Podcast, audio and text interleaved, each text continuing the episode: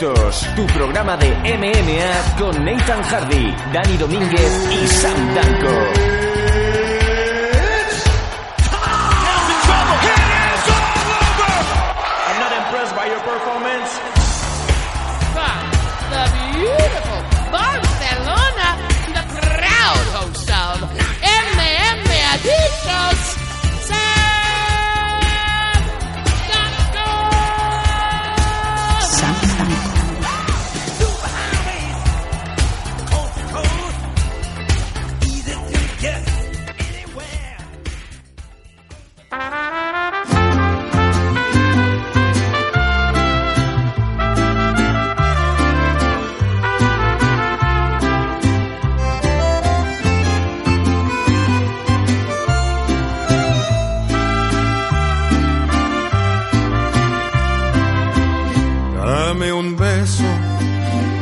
De la gente, dame un beso delante de tu madre. Bienvenidos a una nueva edición de MMA Adicto, un domingo más, el segundo de 2020, MMA Adicto 276.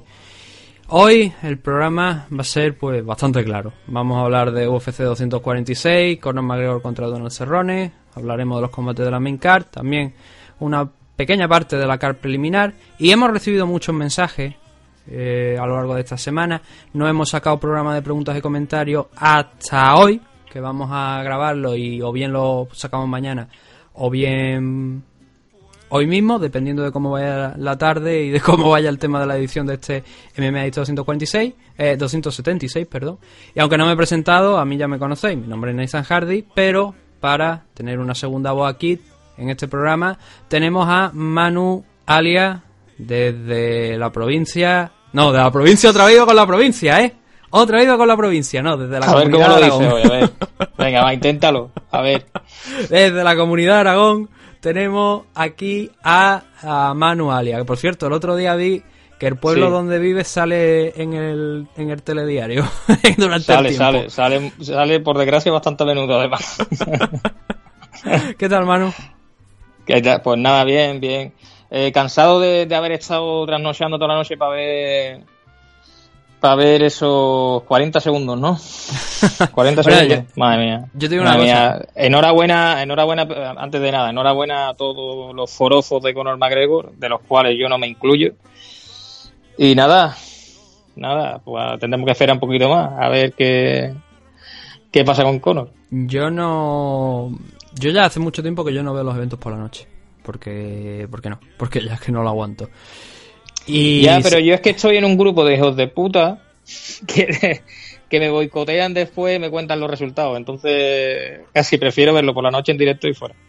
Sí, no, pero sin embargo sí que he recibido mensajes de algunas personas que lo estaban viendo a las 5:15. Digo, la verdad es que soy unos valientes, porque yo no aguanto, tío, el ritmo este de ver los eventos por la noche, porque no, se me hacen muy, muy pesados. El evento de hecho fue retransmitido. Bueno, nos metemos ya en materia para no irnos por las ramas más. El evento fue retransmitido en DAZN, contó con comentaristas españoles. En el programa ese que hemos dicho que vamos a hablar de las preguntas y los comentarios que nos habéis ido enviando, vamos a hablar precisamente porque Sam ha preguntado por ahí en la cuenta oficial del programa, @MMAdicto en Twitter, que os había parecido el tema de los comentarios, el evento en sí, y habéis mandado unas cuantas preguntas y algunos comentarios, y eso lo vamos a leer en ese programa, pero la sensación ya adelanto que a la gente no le ha gustado demasiado, por lo menos las personas que nos han escrito. Yo no voy a entrar en valorar el trabajo de nadie, porque he visto un poquito nada más a través de DAZN, un trocito, y no voy a juzgar el trabajo de nadie. Pero la sensación, ya digo, de muchos de nuestros oyentes es que no le ha gustado ese tema. De todas formas, yo creo que hemos llegado a un punto también, y con esto, si quieres tú añadir algo, por supuesto lo puedes añadir, pero creo que hemos llegado a un punto en el que da exactamente igual quien comente en español, que hay mucha gente que va a decir que no le ha gustado. Da igual quien sea, da igual que puedan llevar muchos años de experiencia, incluso si cogemos a Joe Rogan y lo ponemos en español, es probable que te digan que no les ha gustado. Sí, esto es como la fábula de el niño, el padre y el burro.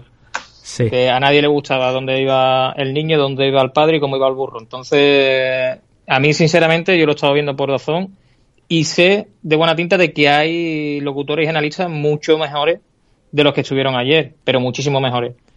¿Qué pasa? Que bueno, ayer estuvieron ellos y dentro de lo malo, como ya he dicho, no lo hicieron tan mal. No quiero decir que lo hicieran mejor que otras personas que podrían haber estado ahí, pero que no lo hicieron tan mal, sobre todo el analista. Sobre todo el analista. El analista, que sí. Yo pienso de que podría haber personas con muchísimo más, como mucha más categoría ahí, pues sí. Sí, pero bueno, dentro de lo malo tampoco hay que criticarlo todo, ¿no? Yo ya te digo que yo escuché una parte, lo que he escuchado ha sido el principio, por lo típico, porque ahí es donde se presentan los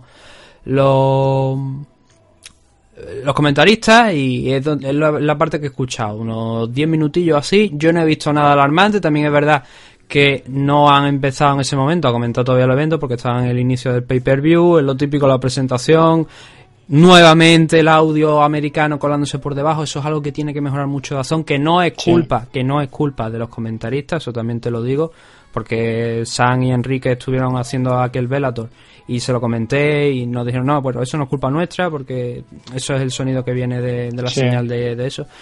Pero sí que es verdad que pasa mucho, he visto ya en varios eventos tanto de boxeo, de MMA en Dazón, que ese audio se cuela y que eso hay que corregirlo porque es primordial. Y luego algunas cosillas que también me han ido comentando algunos compañeros, que dan la sensación de, o bien por nervios, o bien no consideraban que era importante o algo, pero un consejo, si no está escuchando a Saura, que era el comentarista, o a Pablo, que era el narrador era Saura, el analista era Pablo, que trabaja en la selección española de la FELODA, de la Federación Española de Lucha Libre Olímpica, en el tema de MMA. Va con los chavales a los torneos de la IMAF y tal. Las presentaciones de Bruce Buffer hay que respetarlas siempre. Pero es que Bruce Buffer es la puta voz de la UFC. Es que no puedes ponerte por encima de la voz, es que no puedes. Yo sé que a veces a lo mejor no os dais cuenta, pero eso es primordial. Cuando habla Bruce Buffer, el comentarista se calla por completo. Ya está, eso es lo único que quería decir al respecto. Sí, es que es para mejorar la calidad de la retransmisión. Es que si tú cortas eso, baja muchísimo la calidad. Desde mi punto de vista, el disfrute del espectador ya se pierde ahí. Ahora vamos ya a proceder a lo que es analizar el evento. Tengo que decir que yo estoy a la misma vez viendo Arcadi. Pues tú tienes suerte, porque a mí la tableta no me chuta ahora y me cago en la puta. Yo te digo que yo estoy viendo ahora mismo Arcadi y va por el minuto 55. Así que si queréis saber a la hora a la que estamos grabando, ya lo podéis imaginar. Haced los cálculos. Un domingo. Obviamente no vamos a hacer estar... Es más, ahora cuando he hecho... Encima ahora me toca... Bueno. El primero de los combates que teníamos aquí, que hay que decir antes de empezar con esto, que el combate entre Claudia Gadelha y Alexa Grasso finalmente no se celebró por un exceso de peso bastante alto. ¿Eran 4 kilos, puede ser, o 5? 5,5 libras creo que fueron, me parece. 5,5 libras, madre mía. Del peso, y la comisión no lo autorizó. Este evento se celebró en Las Vegas, en el T-Mobile, que es prácticamente el sitio ya de referencia de los eventos de UFC en Las Vegas. Va a subir teóricamente a la división flyweight. Yo eso lo quiero ver. Alexa Grasso dice que es su mejor peso, pero yo ahora mismo no recuerdo ningún combate de Alexa Grasso en 125, desde luego, por lo menos no en invicta. No sé si antes habría hecho algún combate en 125, pero no en invicta. No sé qué capacidad tendrá Alexa Grasso de rendir 125. Yo creo que no va a ir demasiado bien. Vamos a dejarlo ahí. Y que el peso suyo realmente deberían ser a 115. Pero por lo que sea, es verdad que ya ha tenido problemas anteriormente.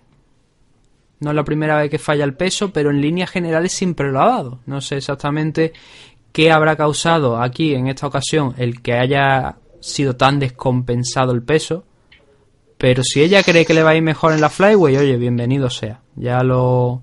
Bueno, que lo pruebe. Probarlo va a tener que probar. Yo lo que pensaba es que directamente después de fallar el peso el viernes, yo creía que UFC directamente le iba a cortar. Yo pensaba que le iba a poner patita en la calle, en la puta calle, vaya. A la venta en la calle. Porque además venía de perder con Carla Esparza. La carrera que ha tenido aquí en UFC no ha sido demasiado buena. Ha tenido también lesiones por todos lados. Y ver lo del peso y saber que no es la primera vez que falla el peso, yo pensaba que UFC directamente lo iba a cortar. Bueno, a ver, todavía puede ser que pase. Todavía estamos con la resaca ahora mismo del evento, que veremos a ver mañana puede ser un día calentito. Mañana sí, puede que mañana se tomen decisiones, pero yo creo que, a ver, si ella misma están diciendo, ha dicho eso, ha dicho que suba a la flyweight, quiero pensar que a lo mejor ha tenido que hablar con alguien de UFC y le habrán dicho, bueno, es lo que tenemos, ¿no? Pero seguramente un combate en flyweight, una derrota, se va a la calle automáticamente. O por lo menos volver a invicta, a lo mejor. Pero yo creo que podría, ya si va a pelear en 125 y está decidida ya a pelear en 125 y UFC lo veo complicado, yo me movería a Bellator. Pero bueno, que por cierto no hemos hablado, que una de las preguntas que vamos a tratar después en ese programa de preguntas y comentarios, que no hemos hablado, pero Rory McDonald se ha ido de Bellator a la PFL. ¿A dónde? A la PFL, a la Professional Fighting League, creo que se llama, me parece. Esta es la empresa que era antiguamente World Series of Fighting. Sí. Que el señor Alias de la CI, el manager de Javier Nurmagomedov y otros tantos, también tiene. Por cierto, no comentamos aquella imagen también que se me vino en la no se me olvidó. Es que acabo de ver a Cifuentes a punto de liarla. Entonces se me olvidó la imagen de el señor Alias de la CI, ahora que saca el tema. Sí. La victoria de Kamaru Usman contra Colby Covington. Uh-huh. Se van a hacer una foto toda con la familia, y de repente aparece Arias de la CI y se pone en mitad de los fotógrafos que estaban justo en la posición de la madre de Kamaru Usman. Es una puñetera rata. Es una puñetera rata y tiene un don espectacular para joderlo todo. Estaba toda la foto de la familia ahí con su equipo, con su madre, y ahí aparece el señor Alias de la CI a ponerse justo enfrente de la posición de la madre de Kamaru Usman. Comentaremos eso de Rory McDonald, pero volviendo al tema, ya hemos avanzado con los de Claudia Gadelha y Alexa Grasso. Claudia estaba para pelear, finalmente pues no se dio el combate porque la comisión así lo determinó, y nos movíamos al primero de los combates, que fue el de Sabina Mazo, el de la colombiana, contra J.J. Aldrich. Un combate que yo no me atrevería a decir que fue un robo. Yo se lo di a Aldrich. Tú me has dicho que no has visto la preliminar, pero no podía verlo. Pero es un combate de esos de los que en directo sale un resultado o da la sensación de tener un resultado, pero luego cogemos las estadísticas oficiales, no las que te pasan durante el combate, sino las oficiales, que son las que cuentan.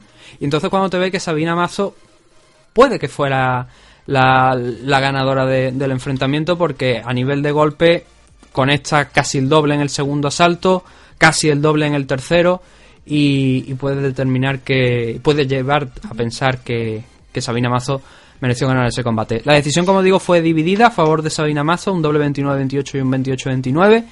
La sensación general que da la prensa es que hay como un 50-50 a favor de Mazo y otro 50 a favor de Aldrich. Yo creo que tanto el primer y el segundo asalto son para Aldrich, por márgenes muy muy pequeños, una diferencia muy muy pequeña en golpes significativos, pero como te digo, luego en las estadísticas, si nos vamos y las miramos, el primer asalto está relativamente igualado, si me deja cargarlo, están aquí, relativamente igualado, también a favor de Sabina Mazo, pero en el segundo, lo que te digo, hay casi el doble de golpes de Sabina Mazo en favor de J.J. Aldrich, y más del doble para Sabina en el tercero. El tercero es el asalto más claro, creo yo. Ese no hay ninguna duda que es para Sabina Mazo, porque ya va más hacia adelante, va agobiando a Aldrich, va intentando controlarla en el clinch, cosa que no había hecho hasta ese momento.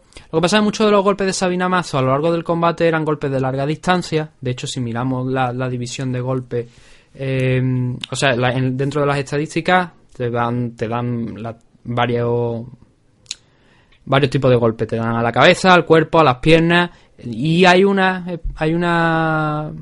punto específico que habla de golpes en la distancia. En la distancia fueron 92 golpes, Me gustaría que, lo que pasa que en las estadísticas se nos recogen golpes, o sea, que los dividieran en jabs, en golpes de poder, más golpes significativos. Y entonces aquí la diferencia es esa, hay muchos golpes en distancia.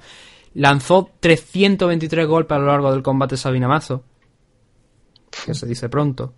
Y la precisión de J.J. Aldrich, yo creo que es por lo que dio la sensación, por lo menos a mí, que el segundo y el primer asalto podrían ser para ella, es porque fue más precisa, porque lanzó menos golpes, pero los golpes que lanzaba eran más contundentes, ¿no? Claro, llegaban. De hecho, en el segundo asalto J.J. Aldrich conecta 26 de 53 en golpes significativos, y eso es cerca de un 50%. Sabina Mazo hizo un 34. Es verdad que conectó 20 golpes más, pero claro, si esos golpes realmente no son de poder y hay muchos jazz que te los meten en golpes significativos, no sé, yo creo que es un combate que al final ni el que lo da a favor de Sabina Mazo está errado, nulo, ni el que se lo da para Aldrich. No un combate nulo, pero un combate difícil de juzgar y que en directo puede dar, como te he dicho antes, la sensación de una cosa, y luego a la hora de juzgarlo más lentamente, como se cuentan los golpes que se suelen hacer ya un poquito más a cámara lenta, se va tomando anotaciones y se van haciendo las estadísticas, ahí ya puede salir otro resultado, y creo que es precisamente este uno de ese tipo de combate. Ya, la historia es esa, que muchas veces cuando va al contragolpe, porque entiendo que Aldrich iría al contragolpe, ¿no? Sobre todo en el primer asalto. Sí, bueno, a ver, ¿y en el segundo? Había un problema, y es que la diferencia de altura entre más que de altura de alcance que había entre Mazo y Aldrich se notaba. Sí, y Mazo estuvo intentando, claro, estaba frita por entrar en una distancia, claro, en un clinch en el que con esa altura y con ese alcance pues pudiera sacarle codo, pudiera sacarle rodilla. A los que somos pequeños, si no tienes un buen timing es muy complicado, ¿eh? Y a lo mejor eso es lo que le faltó a Aldrich. Tener un buen time sobre Mazo y entrarle dentro de la guardia, o bien al derribo, o bien entrar dentro para hacer daño y romper. Claro, es lo que intentó Aldrich. De hecho, es lo que intentó Aldrich. Lo que pasa que, claro, no lo conseguía por la diferencia de alcance y porque cuando intentaba entrar, Sabina se iba hacia atrás. Entonces fue un combate, ya te digo, que a mí me pareció muy complicado de juzgar.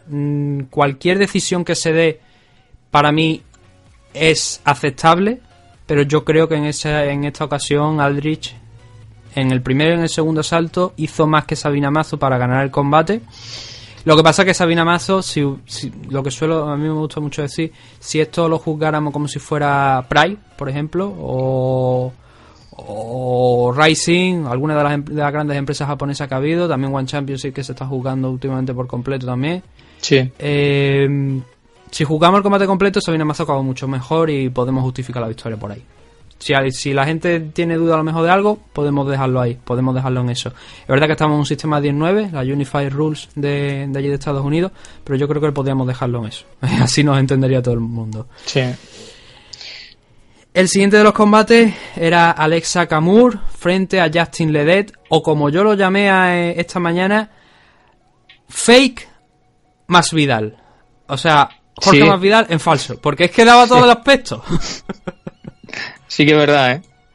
Daba todo el aspecto, iba con el pelo recogido igual que Masvidal. Masvidal lo tenía quizá un poquito más largo, pero con la barba y todo parecía Jorge Masvidal de lejos.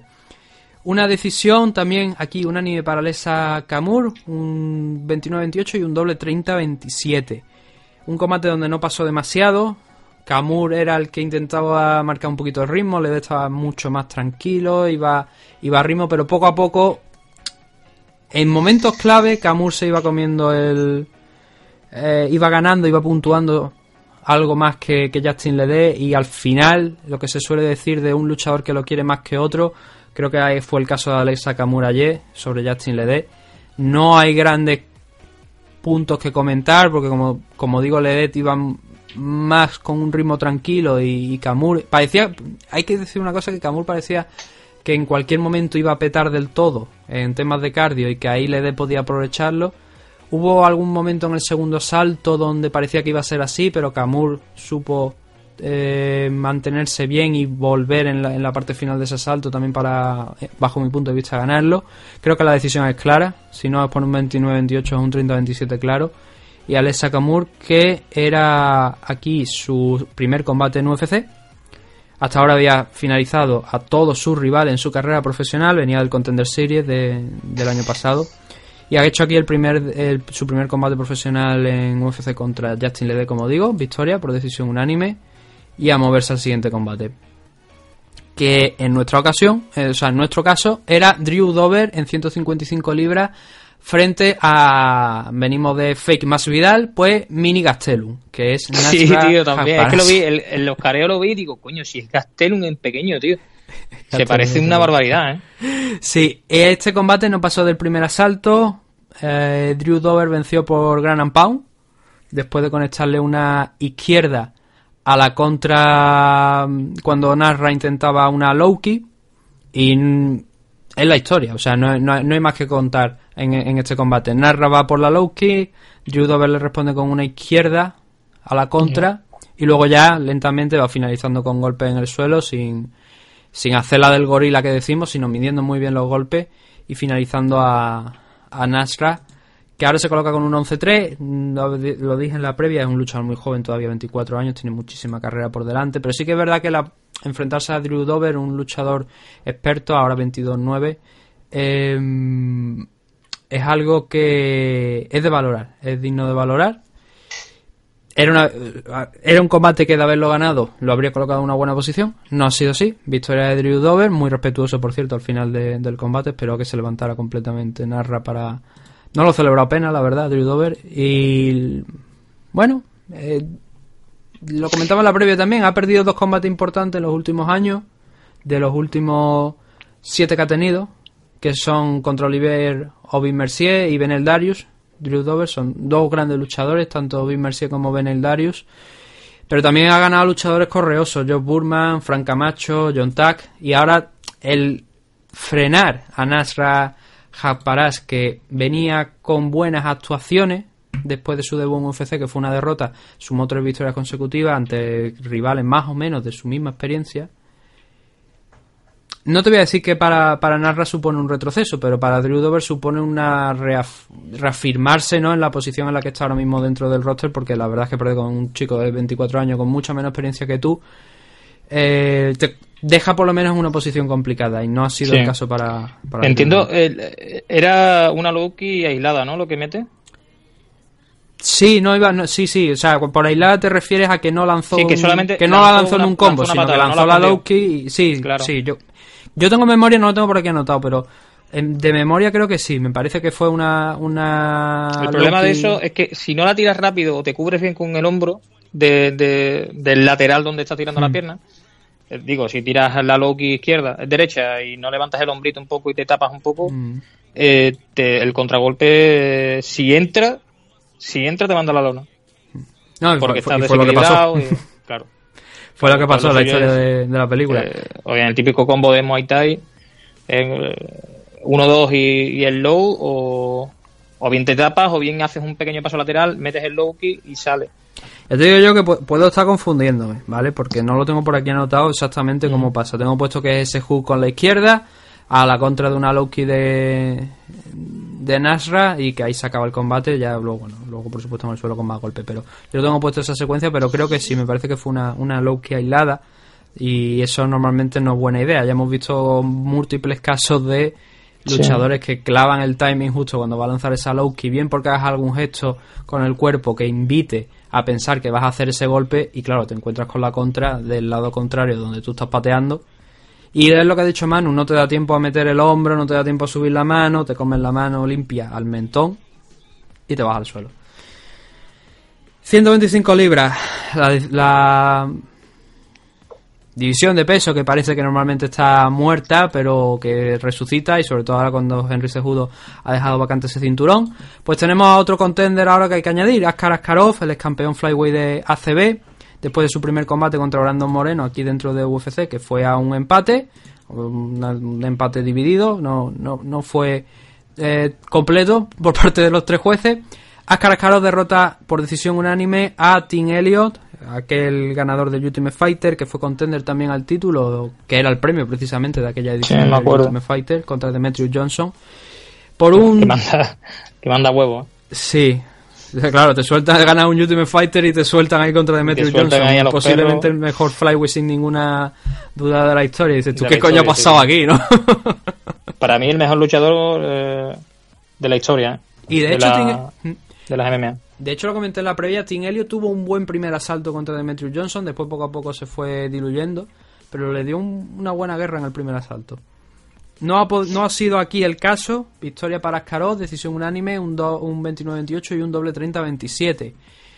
Un combate que yo creo que gana Askarov, pero que también pierde Elliott, en el sentido de, porque van a decir la gente, ah, qué chorrada, pues claro, gana uno, pierde otro, pero creo que hace más Tim Elliott por perderlo que Askarov por ganarlo, porque en el primer asalto, y es una constante realmente de todo el combate, pero en el primer asalto Elliott baja las manos e insta a pegarle, a que Askarov le pegue, claro. ¿Pero baja las manos como provocación para hacer activa, o...? No, o sea, de base normalmente las tenía abajo, pero hay momentos donde también le provoca, le insta a pegarle. Y no es en ese momento donde pasa esto, pero sí que hay un combo donde le coge abajo al cuerpo, con la izquierda creo que fue, y luego le suelta Askarov la derecha arriba limpia, puede que me estoy confundiendo, que fuera al revés las manos, pero bueno, para que de cruzado, la idea. ¿Una cruzada? Sí, o... sí, le mete la mano cruzada, le impacta de lleno en el mentón a Tim Elliott, le gira completamente la cabeza y Elliott se queda groggy. O sea, está de pie, pero si Askarov no se le llega a tirar encima de él, como hace, para llevarlo al suelo, prácticamente se podía haber caído de boca. Un primer asalto que Elliott de alguna manera salva porque se recupera en el suelo un poco y empieza a moverse, pero Askarov ahí fue una apisonadora en ese primer asalto, un 10-9, claro, sin ninguna duda. En el segundo parece que Elliott le coge la medida a Askarov en cierto modo, sobre todo en el clinch, porque le saca algunos throws, al estilo viejo estilo de judo o de los clásicos, le clava 3, lo que pasa que hasta el tercero no consigue mantenerlo brevemente en el suelo y aún así Askarov ahí va maniobrando, pero el trabajo de Elliott en el segundo te podía hacer pensar que, oye, si pelea con cabeza, sube las manitas y no se dedica a hacer el pavo, el toto, tiene posibilidad de ganarlo. ¿Qué es lo que pasa? Que en el tercero... vuelve a hacer lo del primero, baja las manos, sigue avanzando, pero claro, si avanzas, no levanta las manos, no suelta golpes y Askarov está soltando el jab y se está moviendo alrededor tuya, ¿qué pasa? Que Askarov está sumando puntos sin mucho esfuerzo y tú lo estás perdiendo a pesar de estar imponiendo el ritmo al que se tiene que dictar la pelea. Por eso digo que puede pienso, ser que ese planteamiento sea un error a lo mejor de la esquina, de que no le...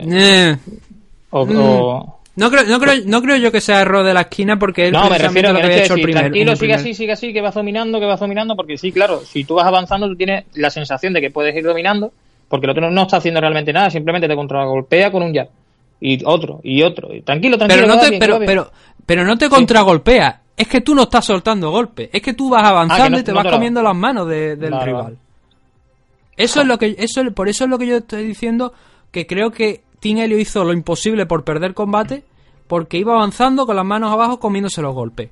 Si tú no tienes una contundencia luego en las pocas acciones que puedes hacer, y no la tuvo, estás entregándole prácticamente el asalto por completo a tu rival, porque estás sumando puntos, aunque no te siente, aunque no te controle en el clinch y te manda al suelo o te haga un takedown.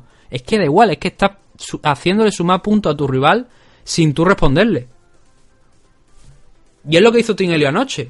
Y a lo mejor hay gente que opina lo contrario, pero es que yo lo que vi en el tercer asalto, un Tim Elliott que se negó prácticamente a pelear, a subir las manos, a soltar golpes, y que o bien estaba esperando, o bien consideraba que tenía el combate ganado, cosa que dudo, porque en el primer asalto pues lo podían haber finalizado tranquilamente, o no entiendo lo que pasó por la cabeza. Y a mí lo único que se me pasó por la cabeza es eso, de que pensara tanto él como la esquina de que el combate lo tenían ganado. Y que de esa manera lo que se va a asegurando. Pero es que son de ninguna de las maneras pueden llegar a pensarlo en la esquina, porque es que vienes de un primer asalto donde te han prácticamente noqueado de pie, te han controlado en el suelo, te han puesto en múltiples posiciones en las que te podían haber finalizado con sumisión. Es verdad que tú has respondido bien y te has defendido, pero no puedes pensar que tú tienes el combate ganado en ese momento, ni siquiera con el segundo asalto. Porque el segundo asalto era muy disputado. Yo creo que tenía que haber ido a finalizar el combate Tim Elliott en el tercero. Creo que con la mentalidad que tenía que haber salido. Y salió con la opuesta. Voy hacia adelante, que me pegue lo que sea. A ver si encuentro una mano. O me echo encima y lo consigo derribar y busco una sumisión al suelo. Pero es que yo creo que No sé, ayer no vi a Tim Elliott, no vi un tío que quisiera ganar en el tercer asalto. Y es una pena porque ahora mismo estaba el séptimo en los rankings. Y era un luchador que, teniendo en cuenta de la importancia que tiene Askarov, aunque estuviera por debajo en los rankings, y que además Tim Elliott venía de perder contra Davison Figueiredo, que está arriba también, que está en tercero. De hecho, no sé ahora mismo si Davison Figueiredo es el que se va a enfrentar a Joseph Benavidez en próximas fechas. Tengo que asegurarme de ello. Pero... yo, la verdad que no lo sé, pero lo que tú me estás diciendo es que no tiene sentido. Lo único que Davison pudiera estar lesionado, a lo mejor algún tipo de lesión, algún tipo de dolencia que tuviera o tal, o que pensara que... o desfondado también, que también puede ser. Davison o que pensara que había ganado. Es que no tiene sentido. Davison lo que Figueiredo me estás diciendo no tiene sentido. Sí. Davison Figueiredo, de hecho, es el rival de Joseph Benavidez, como te he dicho, por el título vacante ahora mismo flyweight en UFC on ESPN Plus 27, que se va a celebrar el mes que viene, 29 de febrero. Y Tim Elliott venía de perder contra él. De haber ganado este combate contra Askarov, aunque él, como te he dicho, estaba en la posición número 12 de los rankings, Askarov es un campeón de ACB, estaba invicto, sí. Había empatado con Brandon Moreno, un buen combate que habían tenido, y es verdad que incluso hasta Brandon Moreno, desde mi punto de vista, creo que podía haber ganado aquel enfrentamiento. Pero el resultado es el que fue. Eso no lo cambia nada. Brandon Moreno empató con Askarov. Aún así, este tipo seguía siendo campeón de la... Por cierto, hay una peculiaridad de Askarov que no hemos mencionado. Lo mencioné creo en la previa, pero no lo mencioné hoy. Askarov es sordo de nacimiento, con lo cual eso es una dificultad añadida también a la hora de pelear. Entonces, una victoria aquí de Tim Elliott le habría hecho no perder comba con lo de... Por cierto, ¿quién demonios es Rogerio Bontorín? Está el sexto en los rankings de la división flyweight y yo me estoy preguntando quién es Rogerio Bontorín. ¿Qué dices, tío? Es interesante, tío. ¿Y quién es Raulian Paiva? Dios mío. Por favor. ¿En peso mosca estamos hablando? Sí, estamos hablando de la división flyweight. Estoy viendo aquí gente que me estoy preguntando que quiénes son. Esto parece Conor McGregor, ¿no? Con el Who the fuck is that guy. Oye, todavía tienen a Cejudo como campeón, ¿eh? De peso mosca. Sí, hombre, lo tienen porque... hasta que está vacante, pero hasta que se celebre ese combate entre Benavidez y Figueiredo, pues supongo que lo tendrán ahí. Vamos a ver qué más tenemos por aquí. Después de hablar de Askarov venciendo a Tim Elliott, tenemos a Sodi Yusuf en el penúltimo combate de la carta preliminar frente a André Fili. Este combate lo hemos visto de hecho a pocos minutos antes de empezar. Yusuf es un tío que hasta ahora había ido noqueando rivales, tuvo una victoria por decisión unánime contra Simón Moraes, en su último combate frente a Gabriel Benítez lo dejó frito totalmente, y André Fili venía con una serie de buenos combates también. La última, la victoria contra Simón Moraes, también por finalización, por KO, al igual que hizo Yusuf. O sea, no, perdón, Yusuf no pudo noquearlo, André Fili sí. Y el combate de ayer de André Fili, aquí cuando hablemos del main event lo voy a decir, hay dos luchadores, tanto André Fili como Donald Cerrone, que me parece que son luchadores que empiezan lento. Y André Fili ayer empezó lento también nuevamente. Y Yusuf le puso un ritmo muy muy alto en los dos primeros asaltos. Poco a poco Fili fue afinando. En el segundo ya algún par de takedown que no mantenían el suelo a Yusuf, pero ya se veía que podía empezar a derribarlo. Y en el tercero Yusuf bajó mucho el pistón, y ahí es donde Fili, también por el cansancio de los asaltos anteriores, ya no pudo explotar e intentar pelear de la manera inteligente que tenía que, por lo menos para mí, haber peleado, que era base de pelear en la distancia, porque tiene un alcance tremendo, cerca de 1,90 m. Y obviamente era mucho más largo del de Yusuf.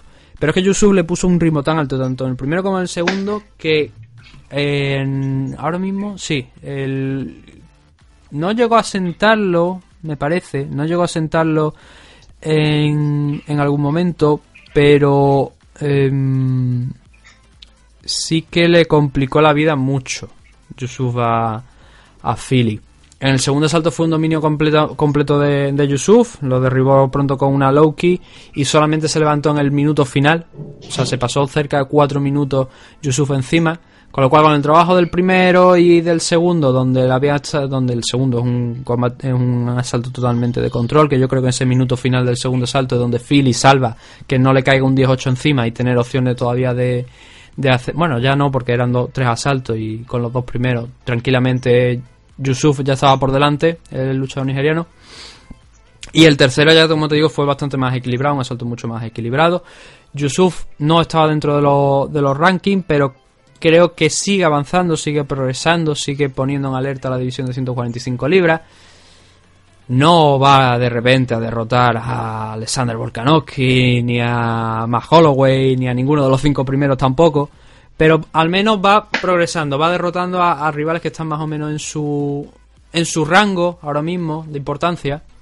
Y eso es bueno, eso quiere decir que, como te digo, que sigue progresando. Se pone en un 11-1 de récord, no conoce la derrota aquí dentro de UFC, 2 decisiones unánime, 2 finalizaciones. No, por cierto, no he dicho el resultado, de hecho fue una victoria por decisión unánime, pero fue un triple 29-28, donde André Fili, como digo, en el tercero, que fue bastante más igualado, fue poco a poco comiendo ese terreno a Yusuf, pero no lo suficiente como para cambiar el resultado. Por cierto, hay alguien aquí que dice en Sherdo que opina que André Fili ganó el combate.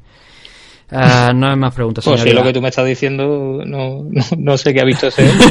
No. Hay gente, últimamente la gente de Sherdo que da su resultado en puntuaciones, hay muchos de ellos que están errando mucho, que hacen unas opiniones demasiado sospechosas y demasiado extrañas. Es el caso de Keith Sheehan, donde el 28-29 de André Fili, yo no sé de dónde está sacado, pero bueno, supongo que a lo mejor esos takedowns del principio que te decía del primer asalto de André Fili, sí, pero que no los concretaba, ¿no? Pero si no mantienes a la persona en el suelo, de poco de suma eso. Sí, como no fuera por eso, no entiendo muy bien cómo esta persona pudo darle la victoria a André Fili. Pero bueno, moviéndonos al último combate de la card preliminar, teníamos a Roxanne Modafferi enfrentándose a Maycee Barber. Victoria de Roxanne Modafferi por decisión unánime, por un doble 30-27 y un 30-26. Aquí hay un momento clave, que es donde Maycee Barber pierde el combate, creo yo, y creo que estaremos todo el mundo de acuerdo, que es en el segundo asalto, donde al inicio Roxanne Modafferi conecta un jab, impacta sobre Maycee Barber, pero Maycee cae al suelo, pero en las repeticiones se observa cómo se agarra la rodilla cuando cae al suelo y la rodilla le hace un giro hacia adentro. Ella se va moviendo hacia afuera por la caída, por el golpe, se va moviendo hacia afuera, alejándose de Roxanne Modafferi, y su rodilla izquierda se mete hacia adentro. Automáticamente cae, eso es una lesión. Maycee Barber intentó batallar con esa lesión en el segundo asalto y en el tercero, pero claro, eso te hace mucho más difícil todo. No ya el colocarte de pie, sino cualquier acción que quiera hacer también en el suelo, de librarte si estás en posición inferior, como se pasó gran parte del tiempo a Maycee Barber en el día de ayer. Aún así hay que reconocerle una cosa, que Maycee lo intentó mucho, con fuerza, pura fuerza, sacándola a músculo, intentando voltear a Roxanne Modafferi como buenamente podían al suelo, y en el tercero lo consiguió algunas veces y tuvo sus oportunidades, porque Maycee Barber es una luchadora muy física, muy grande, como lo he dicho antes a Manu fuera de micros, como Mackenzie Dern, si decidiera estar en 125, literalmente, incluso puede que sea Maycee Barber esté cerca de las 135 más o menos en el día del combate, pero claro, ayer con esa lesión le era muy difícil. No todo es esa lesión, porque en el primer asalto también Roxanne Modafferi estuvo trabajando muy bien en el suelo, y en ese momento todavía a Maycee Barber no se le había ido a la rodilla, pero claro, ya el segundo y el tercero todas las opciones que pudiera tener Maycee desaparecieron en cuanto cayó y se lesionó esa rodilla. Un corte además muy bueno también que le hizo Roxanne Modafferi en el lado izquierdo, de cerca de la sien, además cerca de la sien, le hizo un buen corte. Y sangró como una cochinilla Maycee Barber. El proceso de aprendizaje, habíamos dicho, aunque claro, en esta ocasión es distinto por esa lesión, ¿no? Llegó a la decisión, pero obviamente en las condiciones, unas condiciones pésimas, donde no podía apoyar la pierna, y bien vimos cómo Ben Askren tenía que entrar y ayudarle, asistirle a salir, a bajar las escaleras de la jaula, porque no podía apoyar para nada esa pierna izquierda. Y Roxanne Modafferi, como digo, tuvo una gran actuación, quizás algo cuestionada por el tema de la lesión, pero aún así lo estaba comentando en tiempo real con Manu. Fue una grandísima actuación de Roxanne Modafferi fuera de ese segundo y tercer asalto, donde la lesión de Maycee Barber pues le perjudicó muchísimo. Y es un combate que, bueno, permite a Roxanne Modafferi, que estaba en esos momentos en una buena posición en el ranking, no lo tengo aquí apuntado de memoria, en la séptima posición, y Maycee Barber estaba en la novena. Es la primera derrota profesional de Maycee Barber, lo hablé en la previa, todavía es muy joven, como Aspen Ladd, ¿no? Tiene muchísima carrera por delante, solamente 21 años. Y además esta derrota, como te digo, entre comillas, tiene esa excusa de la lesión.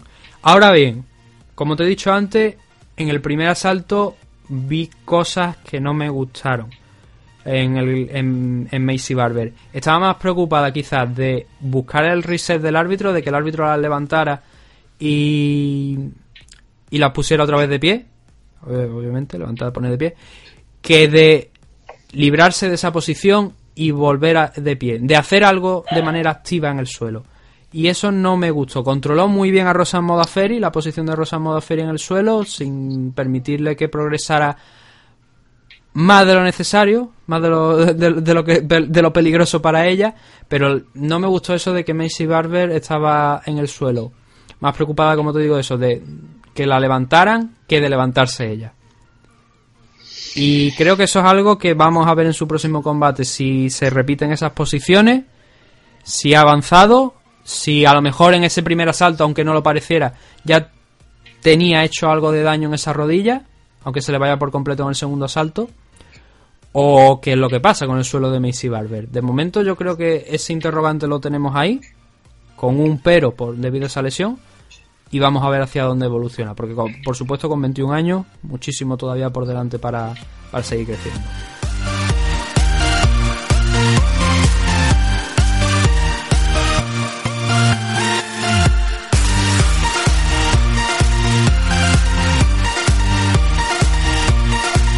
Ahora sí, ya empezamos con la main card.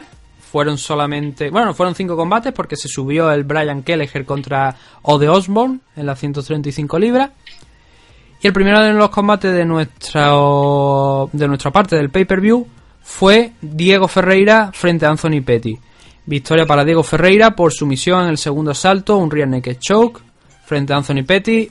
Un combate que yo diría, no sé cómo lo has visto tú, pero yo diría que Ferreira dominó de principio a fin. Sí, se veía claramente como lo que iba era, no buscaba golpe, lo que buscaba era cortar la distancia para llevarlo al suelo. La sensación que me dio a mí desde el inicio de la pelea, como Ferreira tiraba como unos fronki a la pierna, creo recordar, unos loki, un jab muy extraño que soltaba también. Y Anthony iba corriendo por fuera, contragolpeando, como creo, más o menos así, soltando algún que otro jab, hasta que le pilla bien el timing Ferreira y se lo lleva al suelo. De hecho, creo recordar de que casi lo somete, ¿puede ser? En el primer asalto. La finalización del segundo es idéntico a lo que intentó en el primer asalto, pero que en esa ocasión pues no le funcionó. Sí. En el primero lo para, bueno, aguanta bastante bien, creo, ¿no? Que creo que lo pilla un minuto con un mataleón, un intento de mataleón, es que no me acuerdo muy bien y no tengo las notas aquí. Y bueno, en ese caso aguantó bien. Luego sí que la lesión de Anthony Pettis sigue estando ahí, ¿eh?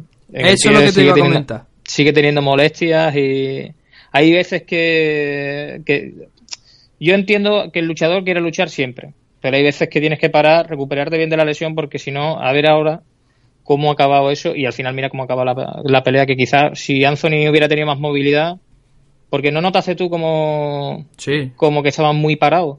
Sí, no, pero vamos a ver, ya no solamente eso, es que hay un punto entre el primer y el segundo asalto sí, donde le están dando un masaje en el pie derecho, pierna derecha, que es la que el pie derecho fue el que se partió en el combate contra Nick Diaz.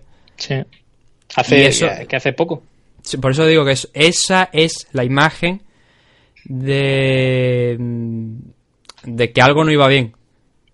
Sí. Porque si peleas esos 5 minutos, o bien venía ya de que te habías hecho, porque a lo mejor esa lesión no ha curado bien, y en los entrenamientos ya también no iba bien, pero de alguna manera te has visto obligado a ya haber firmado la pelea y quieres seguir peleando y no has querido salirte del combate y te has encontrado en esta situación. Pero desde luego había un problema ayer también con la pierna derecha, o más bien con el pie de Anthony Pettis, que fue el mismo que se lesionó contra Nate Diaz, y que probablemente ayer le estaba volviendo a dar la lata, y que no os puedo decir, porque no se le veía, yo por lo menos no le vi cojear, no puedo decir si es causa quizá de la derrota, que yo creo que no, porque yo creo que la causa de la derrota es el gran trabajo que hizo Ferreira de poniéndole un nivel de intensidad al combate alto de inicio, no permitiendo entrar a Anthony en ningún momento, y claro, y eso también se vio en el suelo. Luego se trasladó a cuando lo derribó en el primer asalto con ese intento de takedown. Hubo un momento en ese primer asalto donde Anthony Pettis parecía que estaba teniendo algo de reacción, conectando algunas headkicks, algunas manos, que de hecho esa posición que estábamos hablando del mataleón que intentó, cuando se consiguió salir Pettis arriba, fueron los mejores momentos de Anthony en ese primer asalto, hasta que Ferreira dijo, vamos a no jugárnosla e intentar otra vez volver a derribarlo y mantenerlo en el suelo. Y en el segundo no, en el segundo ya se vio como que ya no, Pettis no estaba demasiado bien en el combate. De hecho, la posición, cuando le gana la espalda, al principio, no al principio del fin, porque hay un tiempo ahí bastante donde hay una batalla, pues coge una middle kick Anthony Diego Ferreira, y Anthony Pettis, no, tú como peleador profesional igual puedes decirlo mejor, yo no considero eso un error, pero claro, intenta zafarse, dándose la vuelta, o dándole la espalda, e intentando que pierda el agarre sobre esa pierna. ¿Qué es lo que pasa? Que no lo consigue. Ya. Cae de rodillas, y ya cuando sí que le gana la espalda, se le coloca encima y empieza a presionar ahí Diego Ferreira, nuevamente con el rear naked choke, y aunque no se lo consigue cerrar, bueno, se lo cierra, presiona, no tiene realmente las piernas en buena posición, porque estaba intentando cerrar el triángulo al cuerpo, pero no lo tenía muy bien, no puede. Pero sí que es suficiente como para finalizar. De hecho, yo creo que los ganchos los tenía por fuera, no había metido los ganchos, no había metido los pies dentro del cuerpo, ¿verdad? La imagen que yo tengo en la cabeza ahora mismo de Ferreira es que él intentó cerrar un triángulo. Sí. Un triángulo. Lo que pasa es que no pudo cerrarlo completamente, pero sí que la pierna derecha la tenía completamente metida por dentro, el gancho. No el gancho, sino que la tenía, ya te digo, en la posición del triángulo, alrededor del estómago de Anthony Pettis, pero que realmente lo que hace que tape Pettis es por el agarre que tiene arriba, o sea, por el mataleón y la fuerza que estaba aplicando, más que por el control que pudiera tener abajo en el cuerpo. Lo que tú dices del middle, para zafarte de ese agarre, es muy de Muay Thai y hacer un pequeño giro hacia el lateral donde tiras la pierna. Es decir, si tiro a la derecha, meto un pequeño giro de mi cadera hacia la derecha para que el talón se vaya hacia la izquierda y presionar en la cadera. Metes un golpe fuerte en la cadera para separarte. Eso es de Muay Thai.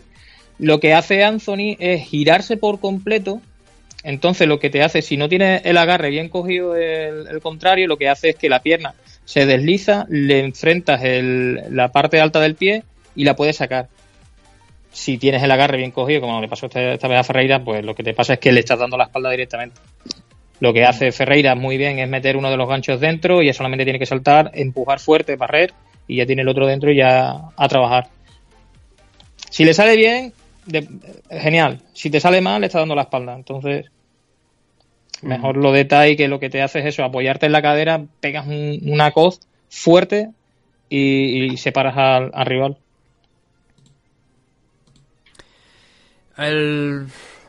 Aquí hay varias cuestiones, ¿no? Que es el futuro de uno y otro. Diego Ferreira ha hecho 3 combates últimamente. Bueno, lleva ya una racha de victorias bastante interesante, asciende a 6, pero quiero decir, los dos últimos combates han sido contra luchadores muy, muy expertos, donde quizás en un primer momento no era precisamente, digamos, favorito. Estamos hablando de los dos combates que ha tenido contra Mairvet Taysumov y Rastan Javilov, que eran dos luchadores, Rustam Javilov. Rastan era el grupo aquel alemán que decía "te quiero puta". Es verdad, es una canción que tenían. Como te digo, eran dos combates muy complicados, el de Javilov y el de Taysumov. Superó los dos por decisión unánime y allí encima fue capaz de finalizar a Anthony Pettis. Lo sorprendente aquí, que dije en la previa, es que Diego Ferreira no está rankeado, pero desde luego con una victoria contra Anthony Pettis ahora mismo, que sí que está rankeado en la división lightweight en el número 11, va a permitirse casi con toda seguridad a Diego Ferreira entrar dentro de los rankings y empezar a escalar. Anthony Pettis tendremos que ver esta semana cómo evoluciona. Ya digo que, como solemos decir, los rankings los hacen varias personas, creo que en torno a 12-14 personas aproximadamente, y esas cosas, esas votaciones pueden subir, pueden bajar. Es lógico que Anthony Pettis baje en la posición lightweight, pero vamos a ver si eso también le afecta a la posición en la división welterweight, donde estaba noveno, estaba incluso mejor clasificado que en la división lightweight. Lo dije en la previa, que tampoco entendía exactamente muy bien, tendría sus motivos sin ninguna duda, pero no entendía muy bien a qué venía Anthony Pettis bajar ahora a lightweight, cuando parecía que estaba haciendo carrera en la welterweight de alguna u otra manera. Venía de aquel combate contra Nate Diaz, que fue una derrota, pero seguía estando rankeado en la posición número 9. Futuro extraño, la verdad que fue un difícil de pronosticar de Anthony Pettis. La estrategia que se me pasa a mí por la cabeza de Anthony Pettis es que quisiera bajar a peso ligero para hacer el reemplazo del reemplazo de la pelea de Khabib contra el Cucuy. Es lo que se me pasa a mí por la cabeza, ¿eh? Porque pasar hambre y pasarlo mal para bajar 70 kilos contra una persona no rankeada, que no te va a suponer, si ganas, no te va a suponer adelantar puestos en el ranking, la verdad que no lo entiendo. Y mucho más arriesgándote con una lesión de hace 2 meses, creo que fue, ¿no? O 3 meses. Tengo por aquí la fecha, en agosto del año pasado. En agosto, hace ya, 4 meses. Ya, pero vimos ayer que no había curado. No estaba curado. Uh-huh. No estaba curado. O bueno, entonces, o igual sí que lo estaba, pero en algún golpe, porque también soltó una Hesky, lo que no recuerdo ahora, en ese primer asalto soltó una Hesky, no sé si fue con la izquierda o fue con la derecha. A lo mejor ahí sí tenía una rotura, pues se le ha vuelto a romper. Ya, pero es que no es normal. Que después de 4 meses, con la preparación que tienes que hacer para, sobre todo en ese nivel, que no notases tú ningún extraño, ningún dolor, hasta la... no sé. Que puede ser, ¿eh? Pero que me parece demasiado extraño. Muy arriesgado, ¿no? Lo único que se me pasa por la cabeza es eso que he comentado. El siguiente de los combates... Hombre, obviamente, no hemos hablado de Diego Ferreira. Bueno, no hemos hablado mucho, quiero decir. Diego Ferreira seguramente va a escalar y está en una muy buena posición por esa racha de combates que tiene ganada. Sobre todo en el ranking, sí. Son muy, muy importantes. Va a entrar a los rankings y yo creo que incluso deberían darle un rival que esté por encima del octavo. Yo sí, miraría a algún perro grande. Yo, mira, directamente después de... Spoiler, Donald Cerrone ha perdido contra Conor McGregor. Yo iría por Cerrone. Pues mira, sí. No sé si se van a atrever, pero Ferreira no debería estar perdiendo más tiempo con gente de abajo después de vencer a un campeón. Sobre todo porque un dato importante que no he comentado, pero un dato importante que quiero añadir ahora: tiene 35 años. La carrera suya no le van a quedar muchos años más por delante. No. Con 6 combates consecutivos ganados, esos 3 últimos especialmente, debe ir a por alguien de arriba fuerte ya. Y creo que fuerte es precisamente Donald Cerrone. Sí, además me parece eso una cabeza de cartel de un Fight Night. Y yo creo que saldría buena pelea de eso. Por lo menos muy técnica en tema de suelo. Esperemos que al menos, si no es Donald Cerrone, pues haya un rival por ahí importante, que estén a la altura de Anthony Pettis, que como decimos es un ex campeón de la división. que no es precisamente que sea un don nadie.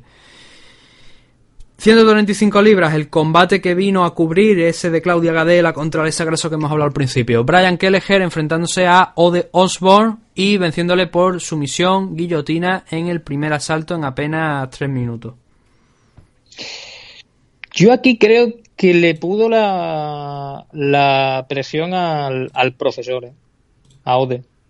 Digo el profesor porque es profesor en Jamaica. ¿Nathan? Sí, sigo aquí. Vale, que te has cagado y digo, mierda, se cortó.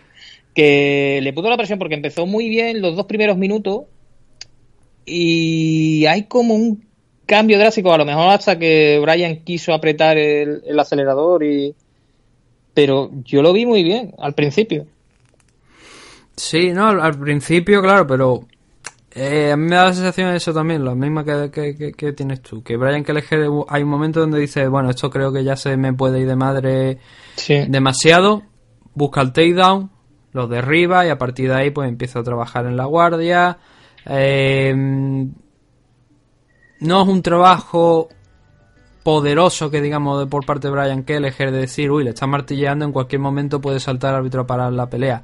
Pero sí que iba sumando puntos, iba poniendo en posición complicada a Osborne, y hubo un momento donde Osborne dijo, tengo que salir de aquí, se sentó para intentar incorporarse, y ahí es donde Brian Kelleher, que estaba muy pegadito a la jaula, porque toda la acción estaba haciéndose muy pegada a la jaula, se le echó hacia adelante, cogió la guillotina, y simplemente tuvo, primeramente que intentó apretar en esa posición, pegado a la jaula casi de rodillas, a ver si podía someterlo ahí, pero luego optó por la típica guillotina que todos conocemos de cogerlo en la guardia, apretar ahí bien en el cuello y hacer que se rindiera.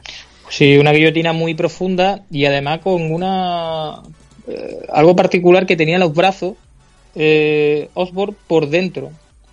¿Qué pasa? Que eso, además de que te agobia bastante más, no te deja defenderte, porque una de las defensas que puedes tener es poner la mano en la cara y apretar contra la lona. Pero en este caso, al tenerlas por dentro, no tenía ningún tipo de defensa. De hecho, tiene que tapear con el pie. Sí. Porque no podía sacar las manos de ahí. Es cierto. Visto la palabra Brian Kelleher, que venía de una racha de 2 derrotas consecutivas frente a John Lineker y Montel Jackson. No había peleado en año y medio. Bueno, año y medio no, vamos a decirlo acorde. Año y un mes.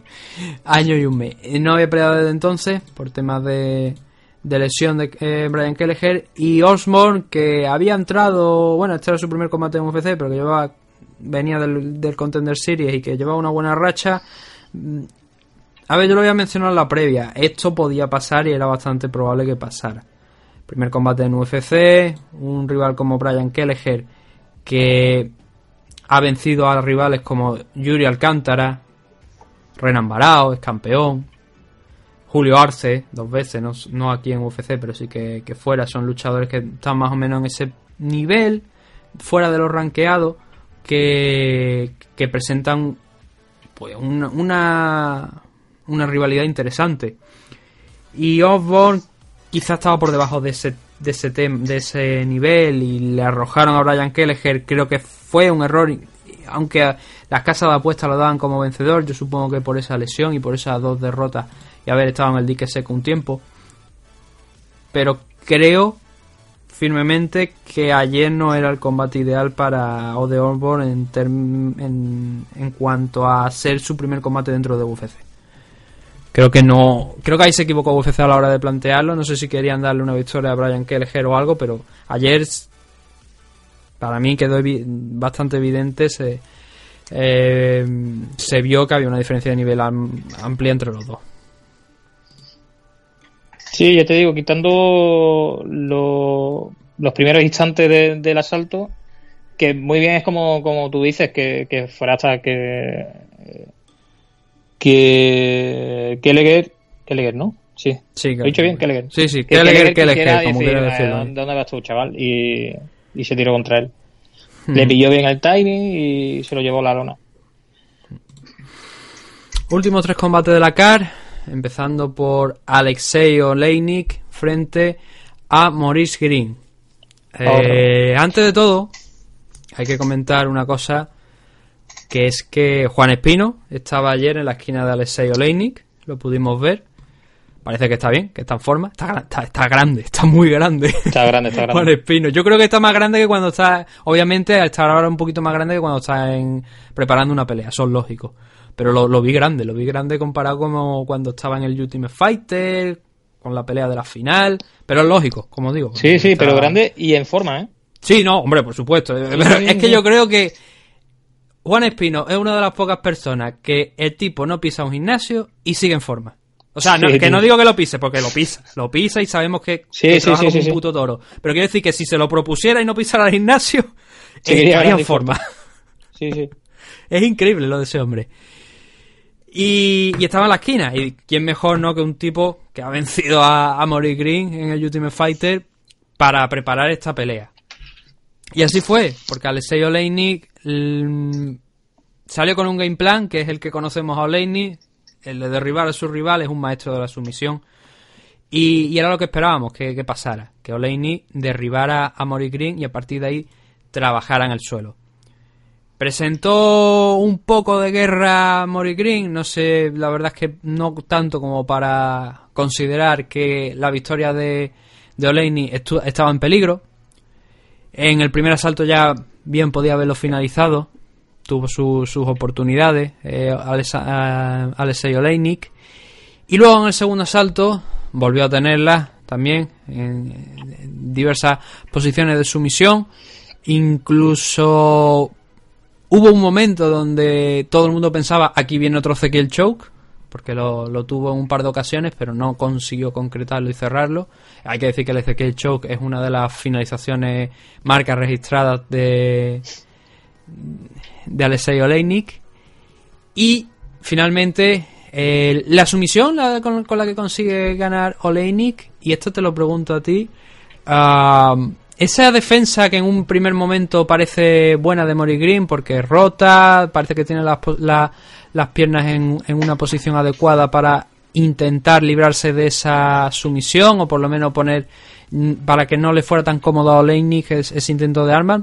Pero al final tengo la sensación de que esa rodilla, creo que es la izquierda, que se queda ahí un poco de ahí al aire, que no puede meter la otra pierna derecha para controlar más esa posición en la que estaba Maurice Green. Me da la sensación de que es contraproducente, incluso ayuda un poco a que Oleinik pueda extender más el brazo de Maurice Green y forzar la rendición. Bueno, la verdad es que ahora mismo no me acuerdo de cómo es la defensa de Boris, tío.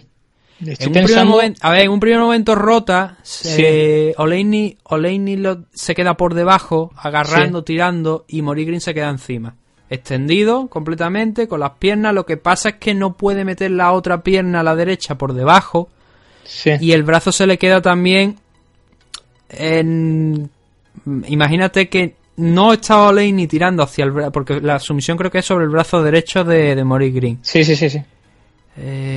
El derecho. Entonces no está tirando hacia el lado derecho. El brazo de Maurice Green no queda en hacia el lado derecho, queda hacia el lado izquierdo. O sea, el brazo está cruzado también. Y es en esa posición donde Oleinik empieza a tirar.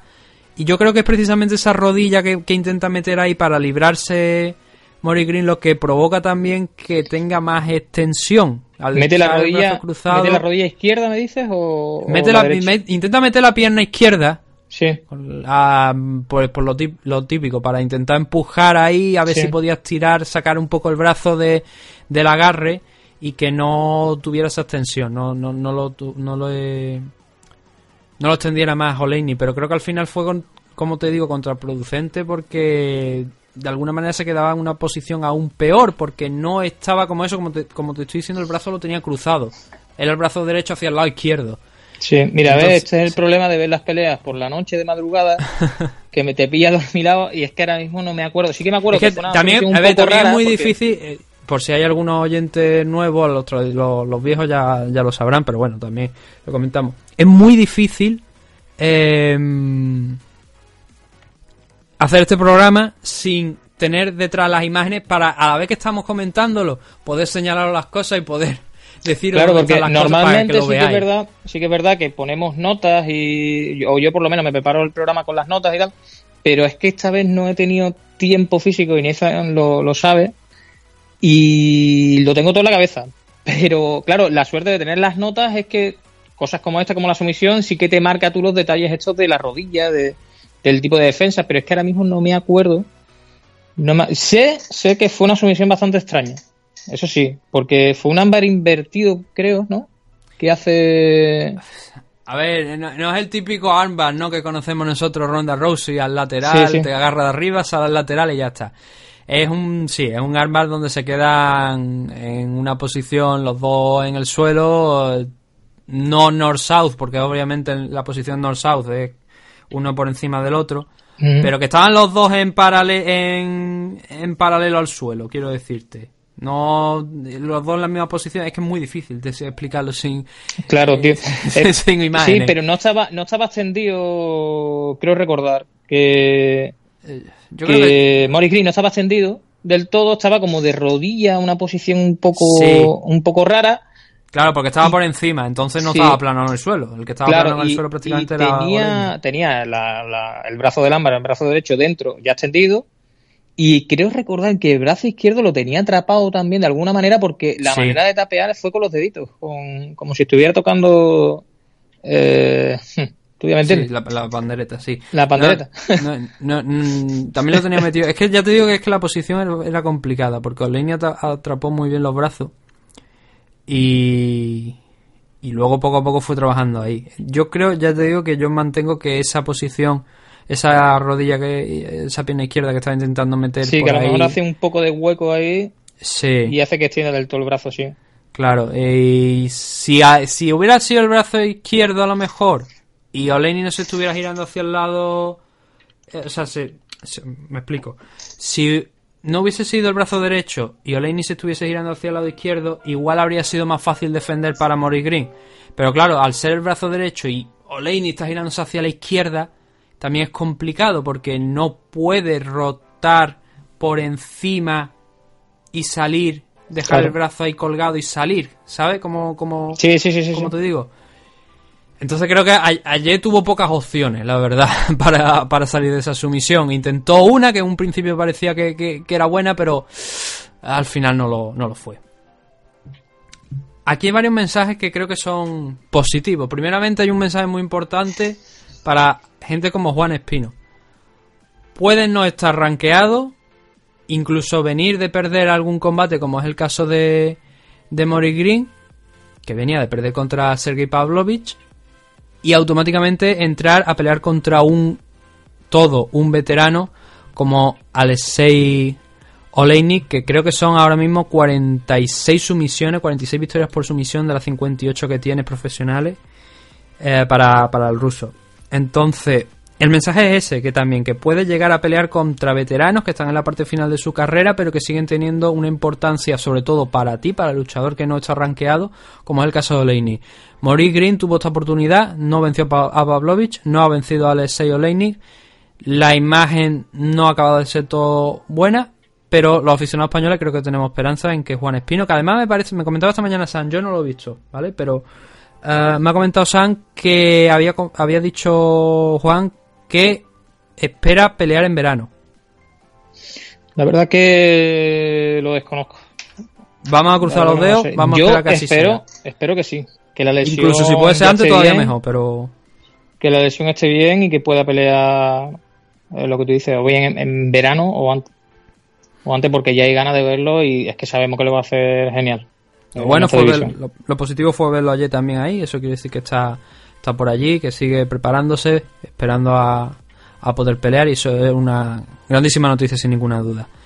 Lo segundo, Oleinik sigue precisamente siendo un objetivo. Lo que pasa es que, fíjate tú lo que hemos hablado, ¿no? Que ahora ya, claro, habéis visto a Juan entrenando con Oleinik, igual también nos lleva a pensar de que un enfrentamiento entre ellos pues no se podría dar ahora mismo. O sí, bueno, pero es que Oleinik no pertenece al América Top Team, ¿no? No, y eso es una cosa... Que yo sepa, salvo que haya estado preparando la pelea allí en el América Top Team, que ahora mismo tengo mis dudas y no creo que sea así. Creo que tengo que investigarlo, la verdad. Tengo que investigarlo, pero yo creo que ha sido ayuda de que Juan, obviamente, se enfrenta contra Maurice Green y tal... pues le ha echado una mano, lo contratarían, le dirían, vente a esto, preparamos la pelea y tal, y lo han estado preparando. Igual puede que haya estado preparando esta pelea, como te digo, en la América Top Team. No lo sé a ciencia cierta. No recuerdo ahora si Oleinik entrena en el América Top Team. Muchas veces, ya te digo que no sé en qué camp está cada luchador, y más en una época en la que cada luchador, o sea, en la que muchos luchadores están hoy en un camp y mañana están en otro. Sí. Por eso ya te digo que ahora mismo no sé si está. Imagino que ha estado entrenando en Florida, porque no sé, no he escuchado yo nada de que haya estado Juan en Rusia entrenando con nadie. Entonces doy por hecho que Oleinik ha estado entrenando allí en el América Top Team, por lo menos para esta pelea. Pues la verdad que es que al no pertenecer al América Top Team no veo, no creo, se podría enfrentar. Podría darse, pero claro, no, está esa norma no escrita entre luchadores. Sí, de mi compañero de entreno no. Bueno, pero es lo mismo que si se tiene que enfrentar a uno del América Top Team. Bueno, pues es que al final esto es un deporte. Que no es una guerra en sí, sino que vamos ahí y hacemos nuestra lucha y volvemos a casa, y después si me tomo una cerveza contigo, pues ya está. Aún así hay muchos nombres por ahí todavía que en la parte inicial de ese 10 a 15 a los que Juan se puede enfrentar tranquilamente y ganar, sin ninguna duda. Y bueno, lo iremos viendo. Hemos empezado, fíjate tú, que el combate de Alexei Oleinik estamos hablando de Juan Espino. O sea que... No, como todos los programas, porque es que lo vemos, sinceramente yo es que lo veo, el peso pesado ahora mismo, para estar dentro de los 5 primeros, sin duda. Yo lo veo para estar ahí. Bueno, yo quiero que gane el título. Yo quiero que un español gane el título, y si es él, pues mira, pues genial. Pero que lo veo con mucha calidad.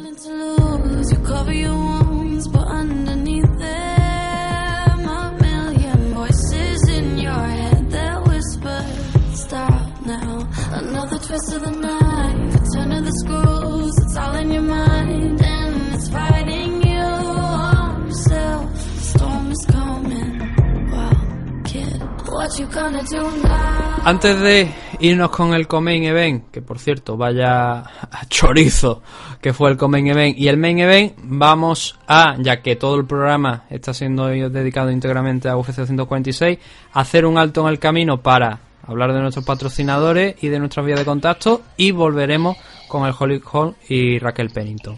Así que recordamos primeramente nuestros patrocinadores. El primero de ellos, Comunidad Dragons Magazine, con Nacho Serapio, desde 10 euros al mes, 12 si queréis la revista en papel. Tenéis más de 700 clases, 24 horas al día, todos los días se añaden nuevas clases en diferentes modalidades. Todo tipo de deportes de combate, figuras marciales, no tengo la promo por aquí delante, con lo cual no me la sé toda de memoria. Sé que está también Tai Chi, Chi Kung, MMA, grappling, muchísimas clases, ya te digo, más de, creo que son 700 ya en este punto, todos los días con nuevas clases, además de otros beneficios por ser parte de la Comunidad Dragon, como son el 50% de descuento si os apuntáis a seminarios o eventos organizados por Dragons, gastos de envío gratuitos en la tienda del material deportivo de Dragons, la revista en formato digital, si queréis que ahí tendréis acceso a todos los volúmenes, o sea, todos los números de la revista Dragons. En el caso de que la queráis en papel, se os mandará a partir del momento en el que os deis de alta, y la suscripción pasará a ser de 12 euros. Pero como digo, son todas las ventajas que tenéis si os suscribís a la Comunidad Dragons, una comunidad que cada día crece más, donde Nacho Serapio incluso está haciendo algunos cursos personalizados con una suscripción un poquito mayor, pero que está dando muchos cursos, y la verdad es que no solamente nos alegramos porque la plataforma vaya bien, sino que a Nacho también le va bien deportivamente, así que eso es bueno. También os recomiendo visitar su canal de YouTube, El Guerrero Interior, donde tenéis vídeos también precisamente gratuitos de esa preparación y de esos entrenamientos. El segundo de nuestros patrocinadores es Protege tus piños, la clínica dental Torre Romeu. No me sé la dirección de memoria, con lo cual hoy no la vamos a decir, pero tenemos muchísimos luchadores profesionales de UFC que demuestran que así lo dan testimonio de que los bucales de Protege Tus Piños son los mejores bucales del mundo. Gente como Kelvin Gastelum, Mackenzie Dern, Enrique Marín, Jonathan Ortega, Arnel Llovera, gente con, también que no están en UFC, pero que esperemos que tengan un 2020 brillante. Daniel Toledo, que precisamente se ha anunciado que dentro de pocos meses, pocas semanas, va a pelear nuevamente en ACB. Hablábamos de Yacaré, pero también hablamos de Daniel Ladero, el gorila blanco, ¿no? ¿Quién más? Artur Kishenko, gente de la federación, o sea, gente de la selección española de rugby, tanto masculino como femenino, Ronnie Alexander, Javier Roche, el Chatarrero, muchísima gente dicen lo mismo, que los bucales de Protege Tus Piños son los mejores bucales del negocio. Y recordad, si queréis más información, Protege Tus Piños en Twitter, en Instagram, Protege Tus Piños en Facebook y en la Clínica Dental Torre Romeu en Sabadell, porque a vuestra edad los dientes no crecen. Antes de dejar que Manu aquí haga su promo de la Escuela de Artes Escuela Internacional de Artes Marciales, también queremos dar las gracias desde aquí a dos personas más, a Dani Romero de Spaceboxing por su colaboración con el proyecto de la web de mmadictos.com, que ya digo, la estamos haciendo todavía, pero ya se puede visitar, ya podéis entrar. Y también a Sergio, el apellido creo que es Sergio Catamarán, del Estudio Bengala, por esa magnífica infografía que ha hecho sobre el Conor McGregor contra Donald Cerrone previo al evento. Un gráfico con muchísimos datos que le habíamos ido enviando. Que me río yo de los gráficos que iban colgando después los de la UFC, ¿eh?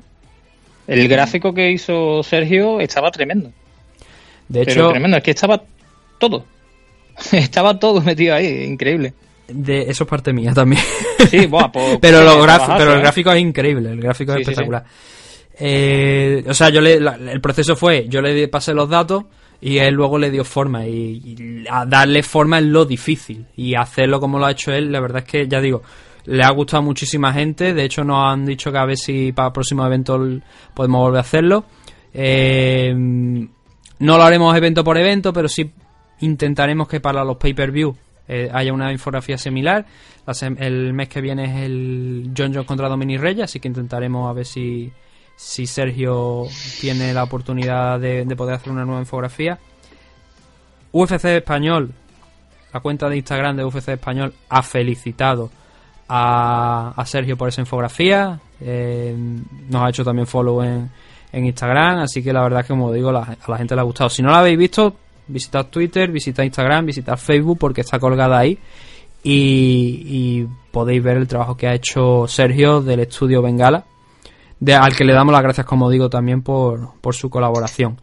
Ahora sí, ya cedo la palabra aquí a Manu para que nos hable de la Escuela Internacional de Artes Marciales Mixtas y si hay alguna noticia también del equipo del MMA Zaragoza. Pues sí, mira, tenemos noticias de que dentro de un mes, un poquito menos de un mes, por fin me subo de nuevo a la jaula, por fin voy a que me partan la madre. Y tanto Richie, Miguel, otro chaval que había más por ahí, Gutiérrez y yo vamos a Barcelona, un evento que van a hacer que tiene muy buena pinta. Ahora mismo no me acuerdo el nombre del evento, la verdad. Sigue hablando, porque el promotor me va a matar cuando escuche esto. Y nada, estamos dándole durísimo en la escuela, pero es que es un privilegio. Y la verdad que se agradece muchísimo el poder entrenar en la escuela IAM, porque tienen los mejores materiales para poder prepararte de la mejor manera. Ni en el América Totil ni en ningún otro sitio te puedes preparar como aquí. Tenemos 100 y pico de metros de tatami, con una jaula espléndida, maravillosa, para poder hacer los sparring, con cámaras de entreno. Tenemos un ring que es una maravilla. Que terminas cansado de entrenar, puedes entrenar Brazilian Jiu-Jitsu, puedes entrenar kickboxing, boxeo, artes marciales mixtas. Tenemos también clases de yoga, que termino muy cansado, estoy muy reventado, no pasa absolutamente nada porque tenemos un fisio ahí esperándote, diciéndote, nene, vente para acá que yo te cojo te crujo todos los huesos. Que con eso digo, pues me apetece meterme en una pedazo de sauna que tenemos ahí, que es una auténtica maravilla, y encima si salimos de la sauna decimos, hostia, que tengo mucha calor, me meto en un baño de hielo. Así que yo, madre mía, si es que esto es una maravilla. es una maravilla. ¿Y dónde tenemos esta maravilla? Pues aquí en Zaragoza, en la calle Andrea Palladio número 12. Calle Andrea Palladio número 12. Increíble. Noticias también que tenemos, que el grandísimo, el fenómeno Joel, viene este sábado a darnos un seminario. Vamos a aprender una auténtica barbaridad que a los que vamos a luchar de aquí a poco espero que nos sirva de algo y no se nos vaya del santo al cielo diciendo, madre mía, que estoy aquí con el mismísimo Joel. Increíble.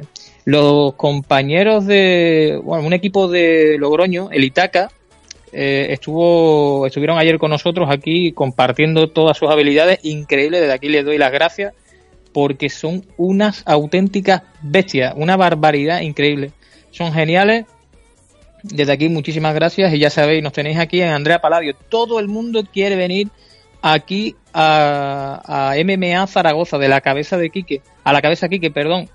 Es que de verdad es que lo tenemos absolutamente todo, Nathan. Es que yo no sé qué más contarte. Veniros, tenéis que venir a probar. Os va a gustar seguro, os va a gustar y os va a encantar. Así que nada, Nathan, ¿sigues por ahí?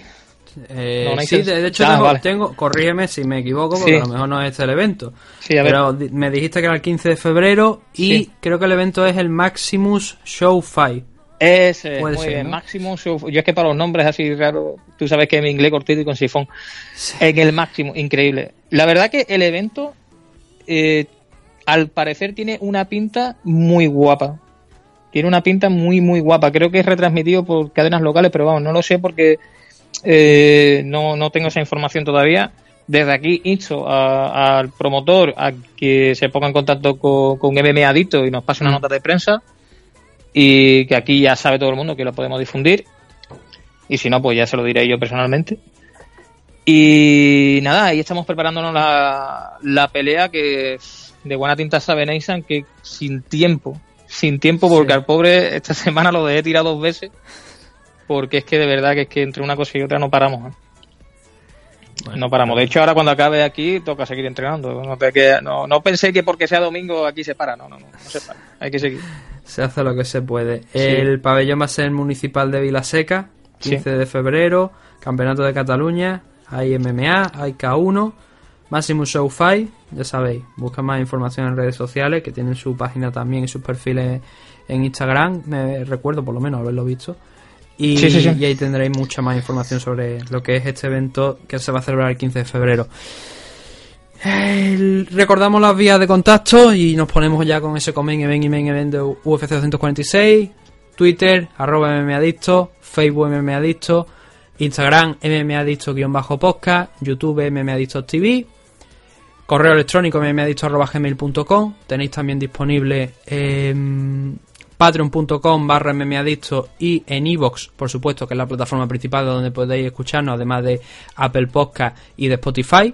Pero también tenéis esos programas, como decimos, de entre semanas, con las previas de los eventos, noticias que van surgiendo, algunas de ellas incluso exclusivas, que nada más que podéis escuchar aquí en mmadicto en alguna ocasión. Y todo eso lo tenéis desde diferentes precios. Patreon, donde además tenéis Fight Selection, a ver si vuelve Sam de ese viaje de China y podemos ya meterle caña también otra vez nuevamente, hacer algunos combates más para colgarlo en el MMA Fight Selection. Además de esos programas, como digo, en Evo solamente tenéis esos programas, pero también el precio pues es diferente, es reducido.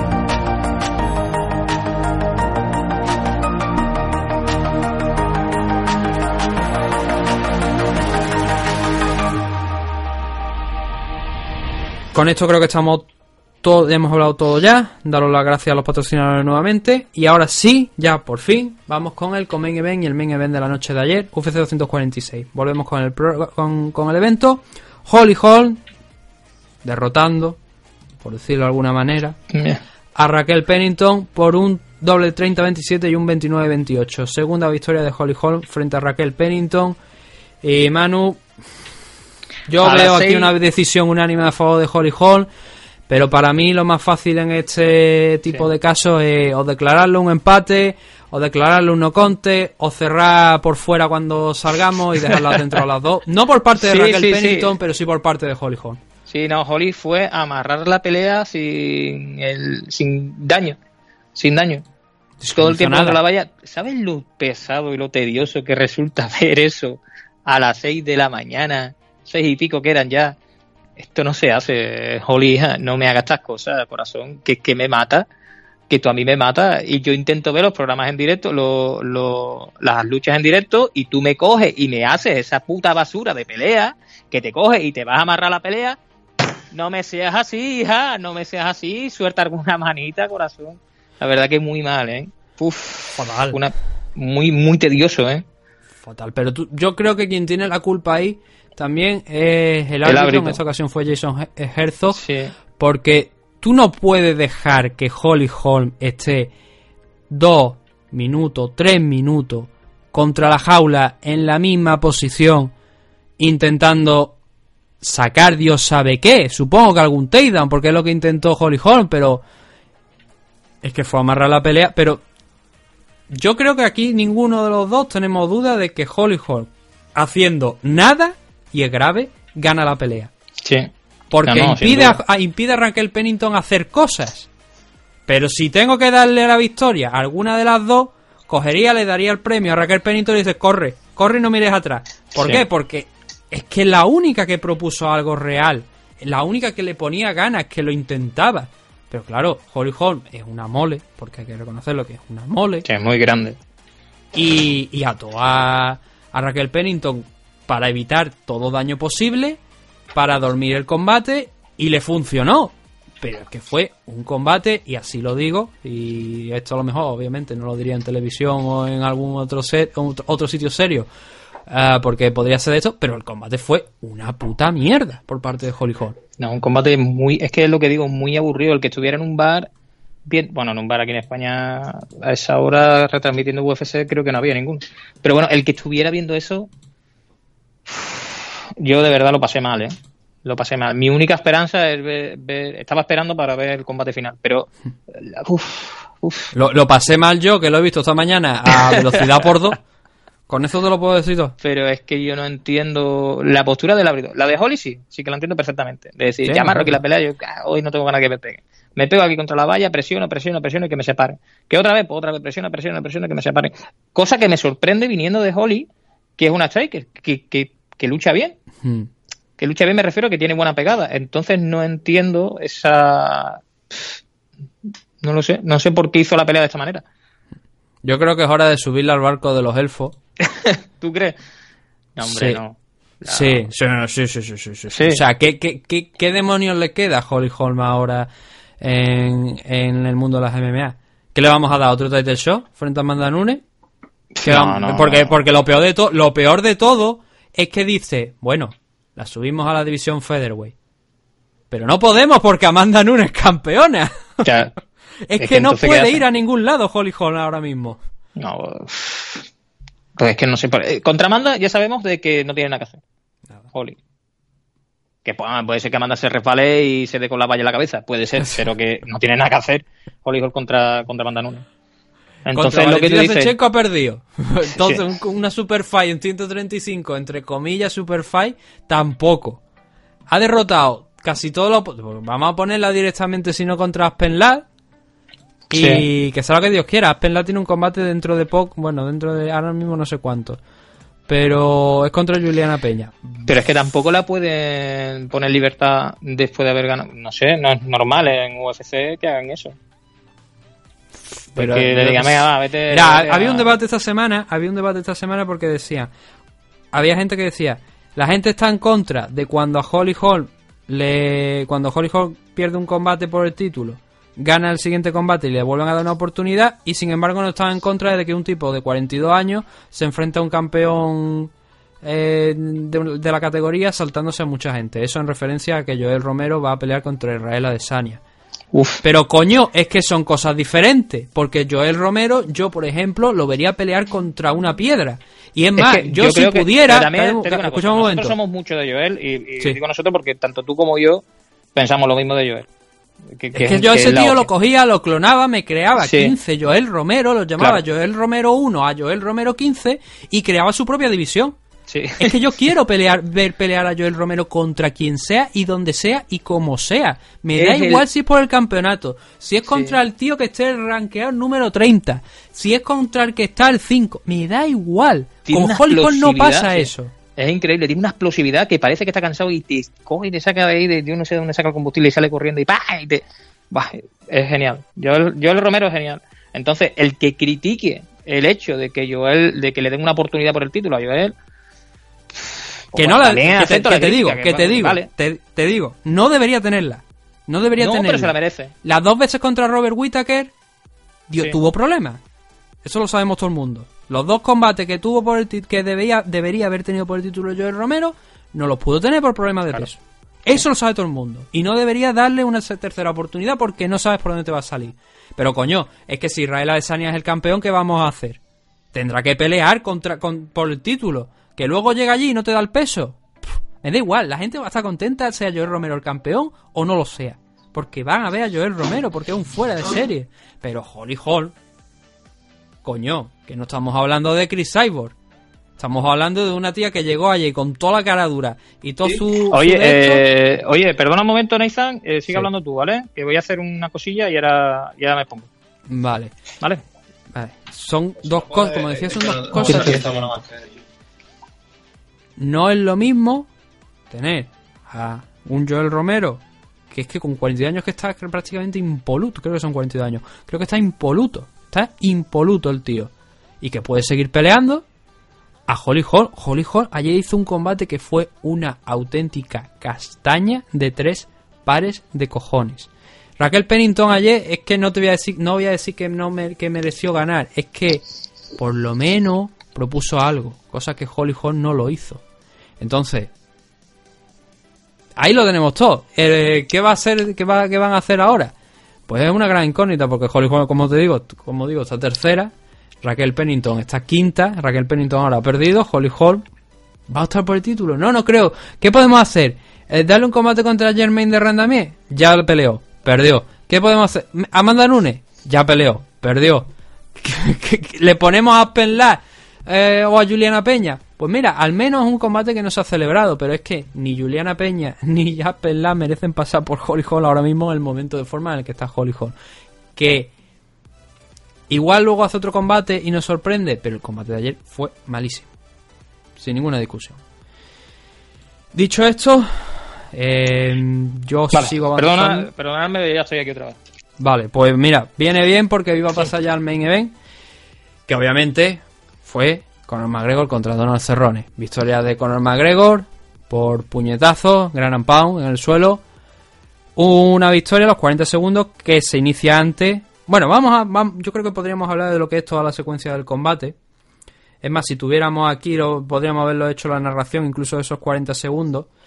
Pero que empieza desde el primer momento donde Conor McGregor, sonar la campana, se abalanza sobre Donald Cerrone, con una izquierda potente arriba, que Donald Cerrone esquiva y va abajo.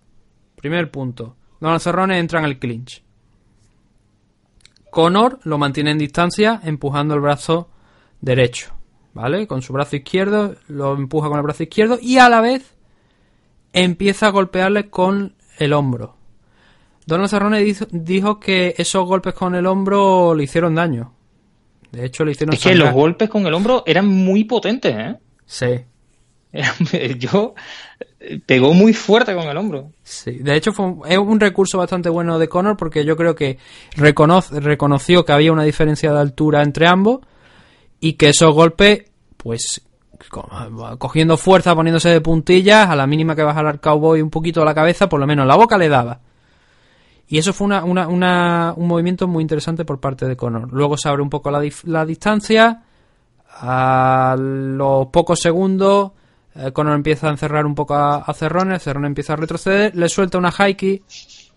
Previamente Donald Cerrone había hecho lo propio, había intentado soltar una high kick, pero en la que conecta la de Conor, le hace daño, y a partir de ahí es todo Conor. Ya hemos visto en multitud de ocasiones que si sigue más lejos, caso de Chad Mendes. También, bueno, en el caso de Chad Mendes ya estaba cansadito bastante Chad Mendes y fue más fácil, pero contra la jaula empieza a soltar esa izquierda con mucha tranquilidad, pero con muchísima potencia, porque una de las cosas que a mí me llama mucho la atención de Conor McGregor es la tranquilidad que tanto... cuando le va mal como cuando le va bien, mantiene siempre una tranquilidad a la hora de soltar esos golpes, buscando más la precisión que el volverse loco y soltar un volumen importante. Ayer lo volvió a hacer y poco a poco fue talando el árbol de que era Donald Cerrone y lo finalizó, lo paró. Donald Cerrone ya llegó al punto en el que simplemente estaba ahí, protegiéndose, defendiendo, y Conor McGregor a los 40 segundos consiguió la victoria en la noche de ayer, volviendo después de su último combate contra Javier Nurmagomedov ya en 2018.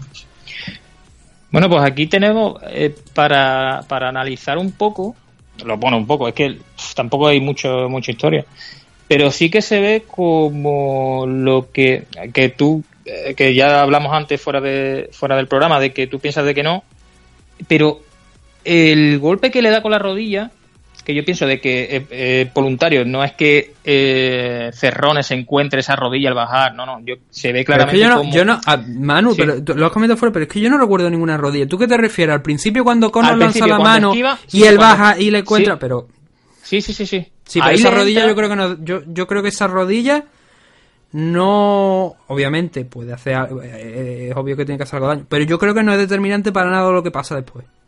Yo pienso que sí, que le entra bastante duro y ya ahí se muestra Cerrone bastante tocado. Después de esto es cuando ya entran en el clinch, que muy bien has dicho tú. Conor mete un par de rodillas, creo recordar, dentro del clinch. Cerrone intenta esgrimar los brazos para buscar derribo. No lo consigue. Y es cuando se separan de nuevo y es cuando mete un high kick primero Cerrone, creo recordar, sí, y después mete el high kick Conor, sí.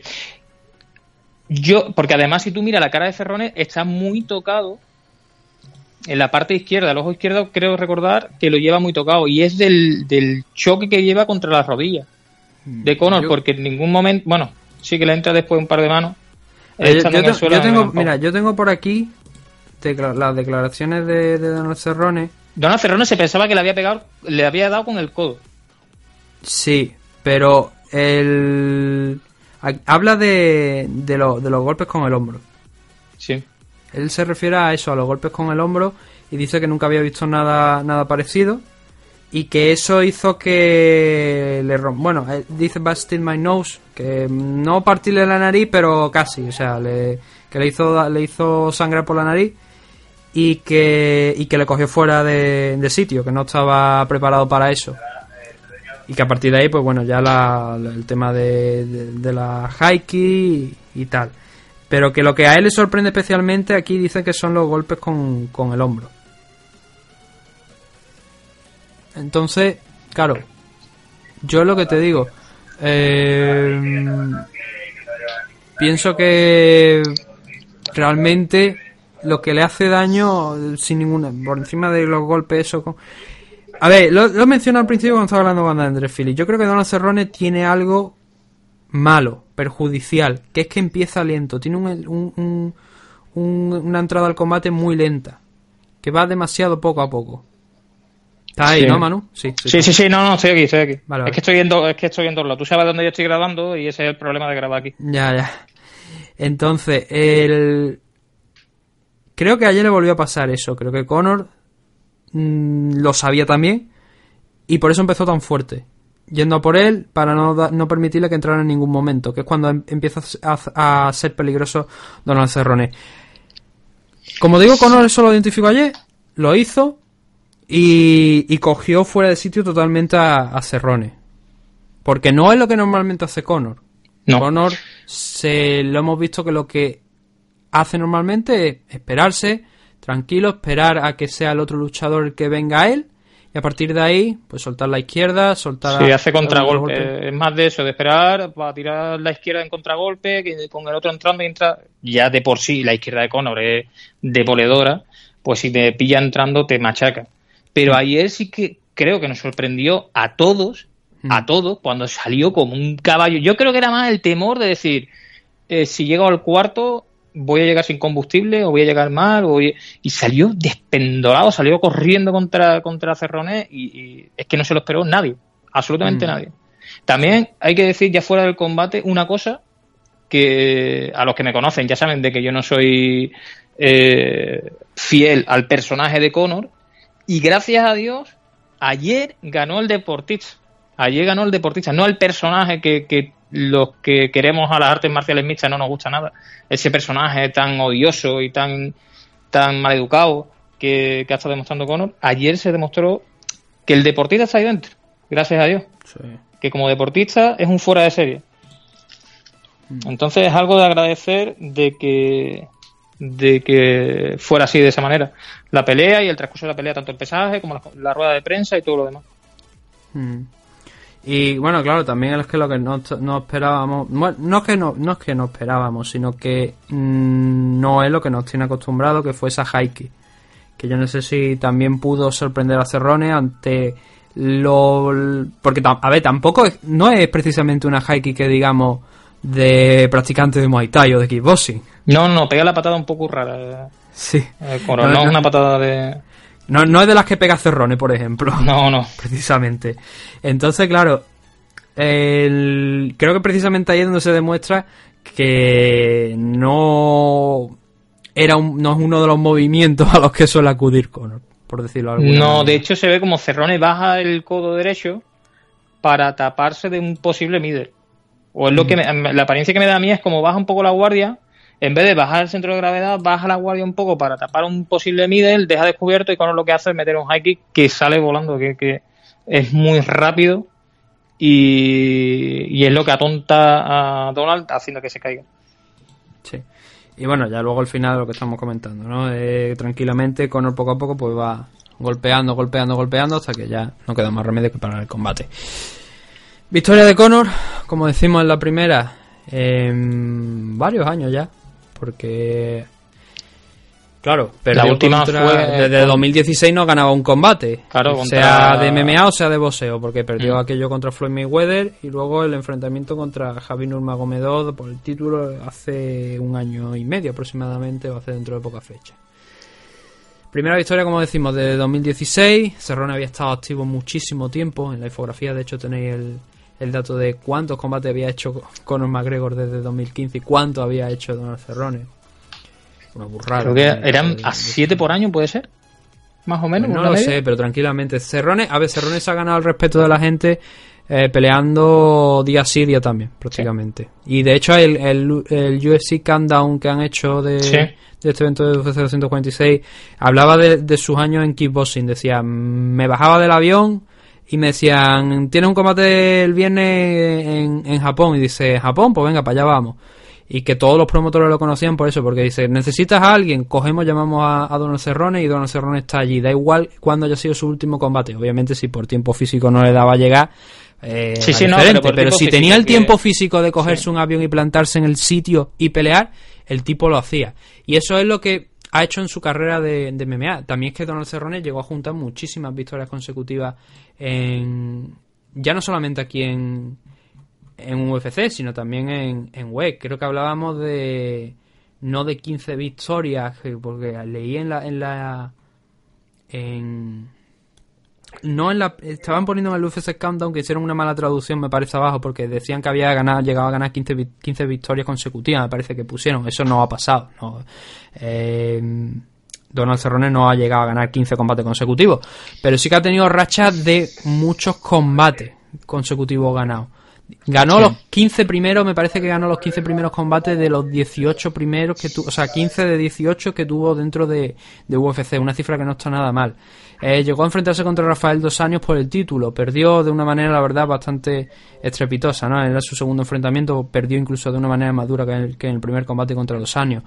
Ha peleado en 170, ha peleado en 155, si mal no recuerdo, peleó también, llegó a pelear en 145 en WEC, creo que no, me parece que no llegó a pelear en 145 en WEC, pero es un luchador de los histórico, una leyenda sin haber nunca, quizás es uno de los luchadores más grandes de la historia de las MMA, por lo menos en UFC, que jamás ha conseguido un campeonato del mundo.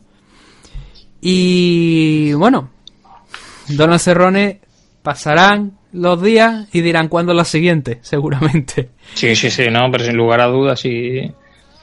A mí es eso, Donald Cerrone, de hecho todo el mundo sabe de que yo esperaba, no es que quisiera, que también, yo esperaba que ganase Donald Cerrone. Pues la verdad que me ha sorprendido muchísimo, me han dado una patada a mí en la boca porque porque Conor lo hizo muy bien. Pero Donald Cerrone se ganó el cariño de la gente por eso, por el hecho de decir, ¿dónde peleo? Aquí, pues aquí, para allá, y así. Y no dice que no nunca, y no pone ninguna pega, es una persona educada, familiar. Lo que queremos los que amamos las MMA, como representante de las MMA, es una persona a lo George St. Pierre. Entonces, sí, eso es lo que a mí me gusta de Donald Cerrone. Y como luchador también es un fuera de serie, aunque ahora lo estén criticando, que hay muchos que critican porque Donald Cerrone ha durado 40, 50 segundos contra Conor McGregor, pero Donald Cerrone es un auténtico luchador, es muy bueno en la lucha, es muy bueno en el suelo, tiene un striker que es brutal. ¿Que ha perdido contra Conor? Bueno, ha perdido contra Conor, pero también ha ganado contra muchos otros. Entonces, bueno, a mí me parece que es un luchador al que hay que respetar. Gane o pierda, es un grandísimo luchador y una maravillosa persona desde lo que conocemos los espectadores. Bueno, pero a ver, críticas siempre va a haber, siempre hay gente que te va a intentar tirar, aunque incluso ganando en la victoria hay gente que te va a criticar, eso es así y eso hay que admitirlo, pero tampoco las críticas me parece que le afecten mucho a Donald Cerrone y no, eso no. También es una cosa buena porque hablan muy bien de él. Es lo que hay. Mira, tengo ahora por ejemplo aquí, bueno, sí, hay un rodillazo en el clinch, sí. No, es que estoy viendo por aquí ahora un GIF de esto que pasan en redes sociales, en Twitter, de la pelea del Conor, de la que estamos hablando, Conor McGregor contra Donald Cerrone. Y hay un rodillazo en el clinch después de esos golpes con el hombro. Que no sé si será el rodillazo que tú dices o es el... Tú hablas de un... No, yo digo el rodillazo del inicio de la pelea. Es que eso no está recogido en este vídeo. Yo ahora mismo ya te digo que no me acuerdo y no tengo por aquí la... Que más que con la rodilla, pelea, porque pero... se ve el plano de la cámara, parece que le da con el muslo y desliza después hacia arriba, pero yo creo que le da con la rodilla y ahí lo aturde muchísimo porque lleva la potencia del pequeño step que hace en el aire Conor McGregor, además de la potencia que lleva pegando en la velocidad de la derecha. Sí, he visto otra vez la high kick que inicia al final, la verdad es que limpia la cara. Es más técnica de lo que yo creía en un principio, sigue sin acabar de ser a lo mejor la de un buen... No es ortodoxa, sí que es verdad que no es una patada ortodoxa. Pero es bastante limpia. Sí, pero entra muy limpia y yo creo que sorprende, sorprende a Cerrone. No, porque él piensa que ¿quién ha visto a Conor lanzar una high kick con una persona tan alta, sí? Claro, y él... Bien esté algo aturdido, bien esté algo fuera del combate porque no se acaba de esperar que le saque eso, pero te ve como él baja las manos intentando proteger una middle un poco, sí, pensando que va al frente y se encuentra con el golpe, pero bueno. Yo creo que en la cabeza de Donald en ese momento lo que se le pasó fue la patada frontal que le hizo a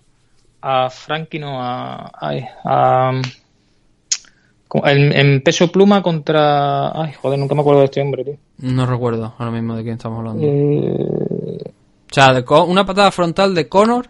De Conor, sí, en el campeonato de peso pluma interino. Contra Chad Mendes. Chad Mendes, muy bien. Yo no me acuerdo. Es que le meten una frontal al hígado.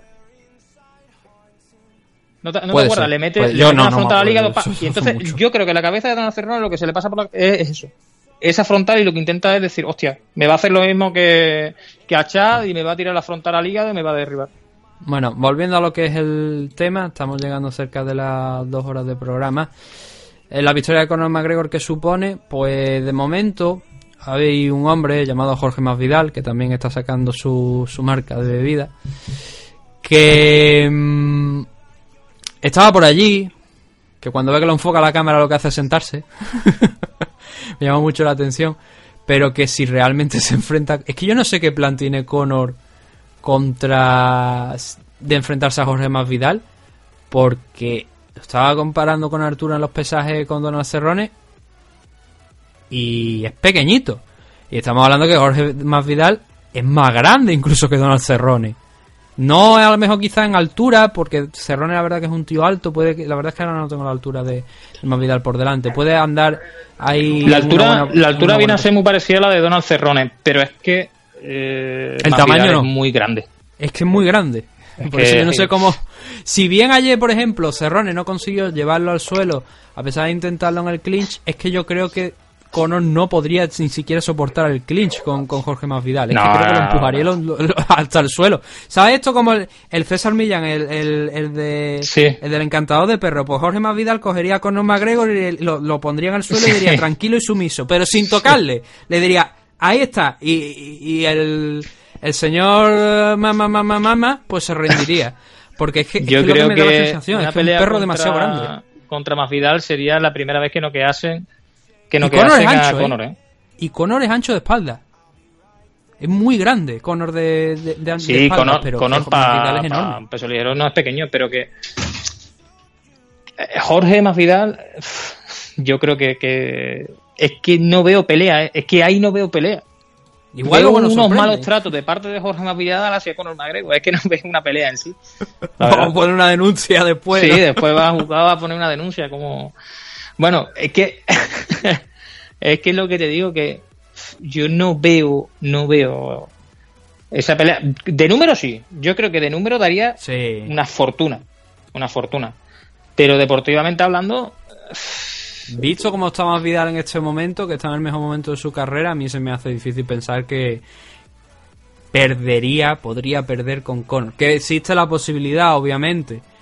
Pero Conor tiene que estar no al 100%, tendría que estar al 150 seguramente para para ganarlo. Y no creo yo que pueda llegar. Pues es que creo ya que viendo la comparativa, que sí que es verdad que nunca, a ver, que no se puede hacer la comparativa así de esta manera, pero si ya contra Nate Diaz a Conor McGregor le costó muchísimo trabajo y Jorge Masvidal jugó literalmente con Nate Diaz porque jugó con él, ¿qué va a hacer con Conor? Si es que... Además de que Conor no es un luchador que tenga un combustible para aguantar una pelea dura durante 5 asaltos. Que es lo que le iba a hacer Masvidal, seguro. Afortunadamente para McGregor, o no, parece que Dana White se inclina más hacia la opción de un segundo enfrentamiento entre Conor McGregor y el ganador, bueno, Javier Nurmagomedov o Tony Ferguson, dependiendo de quién sea el ganador de esa pelea que van a tener en abril, creo que era, me parece, entre Javi y Tony Ferguson, si todo va bien. Desde luego yo creo que Conor se estará preparando por si acaso cae uno de los dos, entrar como reemplazo. Porque un combate contra Tony Ferguson sería igual de atractivo que un combate contra una segunda revancha contra Javier Nurmagomedov, aunque hay mucha gente que piensa que no debería darse porque la forma en la que perdió. Y se me está colando un audio por aquí, te lo digo porque no sé si... ¿Audio mío o...? De alguien que está por detrás tuya. Sí. Vale. No lo digo por mí, sino lo digo, tú ya sabes por qué lo digo. Ya. Por si... Espérate, voy a poner por aquí fuera. Y entonces tenemos esa situación donde parece que ahora mismo Dana White está más... E inclinado a favor de un enfrentamiento entre McGregor, o bien contra Tony o bien contra Javier Nurmagomedov, que una pelea contra Jorge Masvidal. A pesar de que yo creo que una pelea contra Jorge Masvidal podría mover muchos más números de los que un segundo enfrentamiento contra Javi o una pelea contra Tony Ferguson podría mover. Salvo que regrese el viejo Conor y que Tony Ferguson de lo mejor de él que se le vaya un poquito esa enfermedad mental de la que necesitaba ayuda, vuelva en un 1% que ya será mucho y Tony Ferguson haga grandes promos que sabemos que es capaz, pero que aún así me da la sensación de que un evento entre Masvidal y... porque tenemos que tener en cuenta una cosa, estaríamos hablando de seguramente al ser Conor McGregor main event. Sí, seguro. Entonces las tres serían grandes peleas, pero entre las tres Masvidal creo que sería una opción más fresca porque Masvidal es como es y Conor también puede encontrar el juego, sabe a lo que juega Masvidal en el tema de la prensa también y pueden encontrarse en un buen punto. Entonces a mí me gustaría verlo contra Masvidal, no por la parte de que probablemente sería un combate muy muy muy a favor de Jorge Masvidal, nunca se sabe, ¿no? Pero es la opinión que hay ahora mismo generalizada. Ahora mismo la opinión mía tiene que valer poco porque yo decía que iba a ganar Donald Cerrone, pero bueno, es que lo veo. Yo dije Conor. Yo dije en el segundo asalto yo me esperaba que iba no iba a presionar tanto, pero claro, cuando lo vi digo yo, hostia puta, cuidado con este tío, que a ver si no lo cazan, gana hoy rápido. Y bueno, al final... Pues... Eso, la verdad que lo hizo genial, Conor McGregor. Pero contra Jorge Masvidal, hombre, me puedo equivocar otra vez, claro, pero yo lo veo muy, muy, muy difícil, ¿eh? Así que... Bueno, ya ese trabajo de Dana White. Sí, que... supongo que eso lo veremos a lo largo del año. Yo creo que en un primer lugar vamos a tener que esperar a lo que hagan Javier Nurmagomedov y Tony Ferguson. Que hay un comentario muy curioso ayer, porque dijo que el titular que tengo por aquí por delante de la rueda de prensa posterior de Dana White es que Javier Nurmagomedov y no Jorge Masvidal era el siguiente para Conor McGregor. No sé yo si ha dejado ver, porque Conor también ha optado por una revancha nuevamente en Moscú. Y yo no sé si... ¿En Moscú? En Moscú. Dice que es más ruso que el propio Javi. Podrían estar abriendo ya la puerta a que Tony Ferguson no pelee en abril. O que le digan, toma, aquí tienes tu lesión, cómprate un bonito coche. Pues, y déjanos en paz, que vamos a hacer dinero. No sería una locura, ¿eh? No, no sería una locura, porque lo hemos visto ya en muchas ocasiones, pero la cuestión está ahí. En cualquier caso, como he dicho, esto es algo que veremos en los próximos meses. La asistencia ayer, los últimos datos ya que vamos a comentar de este UFC 246 antes de la despedida, 19.040 personas, una puerta, o sea, unas ganancias en venta de entrada de más de 11 millones. Y los premios a los Performance of the Night en esta ocasión fueron un total de 5, algo curioso. Conor McGregor contra Donald Cerrone, $50.000 para McGregor por ese KO. La sumisión de Oleinik y de Brian Kelleher también se llevó $50.000. La de Ferreira también, otros $50.000, Diego Ferreira frente a Anthony Pettis. Y por último, la victoria por KO de Drew Dober frente a Nasra Haqparast. 5 Performance of the Night, no es lo común. Lo común son... los 4, un Fight of the Night, y que no ha habido en esta ocasión, y otros 2 premios de Performance of the Night. Aquí se han ido hasta los 5 en Performance of the Night, así que $50.000 para cada uno. Y ya nos movemos a la semana que viene, cuando se celebre ese evento de UFC nuevamente, que también hay un evento de Bellator importante la semana que viene, pero el evento de UFC que comentaremos el domingo va a ser el de Curtis Blade contra Junior Dos Santos, un evento del que ya hablamos la semana pasada un poco, y que obviamente entre semana pues haremos una previa para hablar un poco de lo que nos vayamos a encontrar el 25 de enero en Raleigh, Estados Unidos. Ahora vamos a unos segunditos, cuando volvamos estaremos ya enfocando la despedida. Así que nos despeguéis, que nos vamos aquí de medio, estos 256.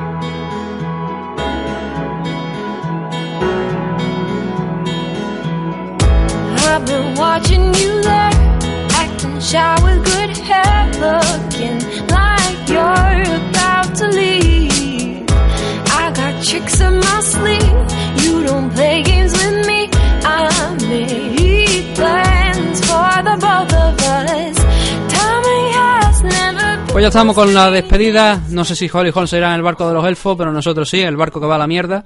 Un programa muy amplio, la verdad. Hemos estado cerca de 2 horas. Tengo aquí ya quitando algunos minutos. El programa se va a ir por encima de las 2 horas. Entre temas de edición y tal, se va a ir por encima de las 2 horas, sí o sí. Es que te echaba de menos, Nathan. Necesitaba hablar contigo. Analizando UFC 246, y la grabación de hecho no acaba aquí porque vamos a hacer ese... Ahora hablaremos después tú y yo, ahora cuando acabemos tú y yo, pero el MMA Adicto 276 sí que acaba aquí. Volveremos la semana que viene en versión gratuita para todo el mundo con otra nueva edición de MMA Adicto, donde hablaremos de ese Curtis Blades contra Junior Dos Santos, donde hablaremos un poquito también, si cabe, de si entra en el programa, de ese evento de Bellator. Y la semana que viene creo que está San ya, pero no lo puedo confirmar. Entre semana no va a estar, pero fin de semana es probable que esté. Veremos ya cómo le va de horario. Pero bueno, espero que podamos tener aquí todo el equipo. Lo primero, ante todo, gracias a Manu por haber estado aquí en una nueva edición. Nada, para mí ya sabes que es un placer. Una cosa que quiero remarcar que no he dicho antes, y es que gracias a Dios mi prima superó un cáncer hace unos cuantos meses, y le prometí que en todas las peleas que fuera, esta persona que está aquí encima iría con el gorro contra el cáncer, el pañuelo típico rosa. Así que ya sabéis, el luchador que va con el pañuelo rosa, pues a mi persona, y pase lo que pase, mi homenaje a las auténticas luchadoras que sois ustedes, las mujeres que superáis ese cáncer tan duro, y no ya solamente a las mujeres, sino también a todas las personas que tengan algún tipo de cáncer, ya sea de piel, de próstata, de colon, de lo que sea, que sepáis que por mi parte tenéis el mayor de los respetos, porque sois ustedes los auténticos luchadores. Queda ese mensaje ahí, yo también lo suscribo, y que me alegro también de esa buena noticia que has dado. Y lo segundo que quería decir era a vosotros, los oyentes, daros las gracias por haber estado nuevamente aquí en MMA Adicto. Esperamos que lo hayáis disfrutado, y repito, vamos a hacer también ese programa, así que todos los comentarios que no hemos leído aquí, que realmente aquí no hemos leído ninguno, que sepáis que va a haber ese programa de preguntas y comentarios, donde todos esos comentarios, como digo, van a ser leídos, sin excepción, sin dejarnos ninguno. Igual si me dejo alguno, pues me lo decís y lo leo para la próxima, pero voy a procurar que no se quede ninguno por ahí. Nos vemos en 7 días aquí en una nueva edición de MMA Adicto. Hasta luego. Venga, hasta luego. Muchas gracias.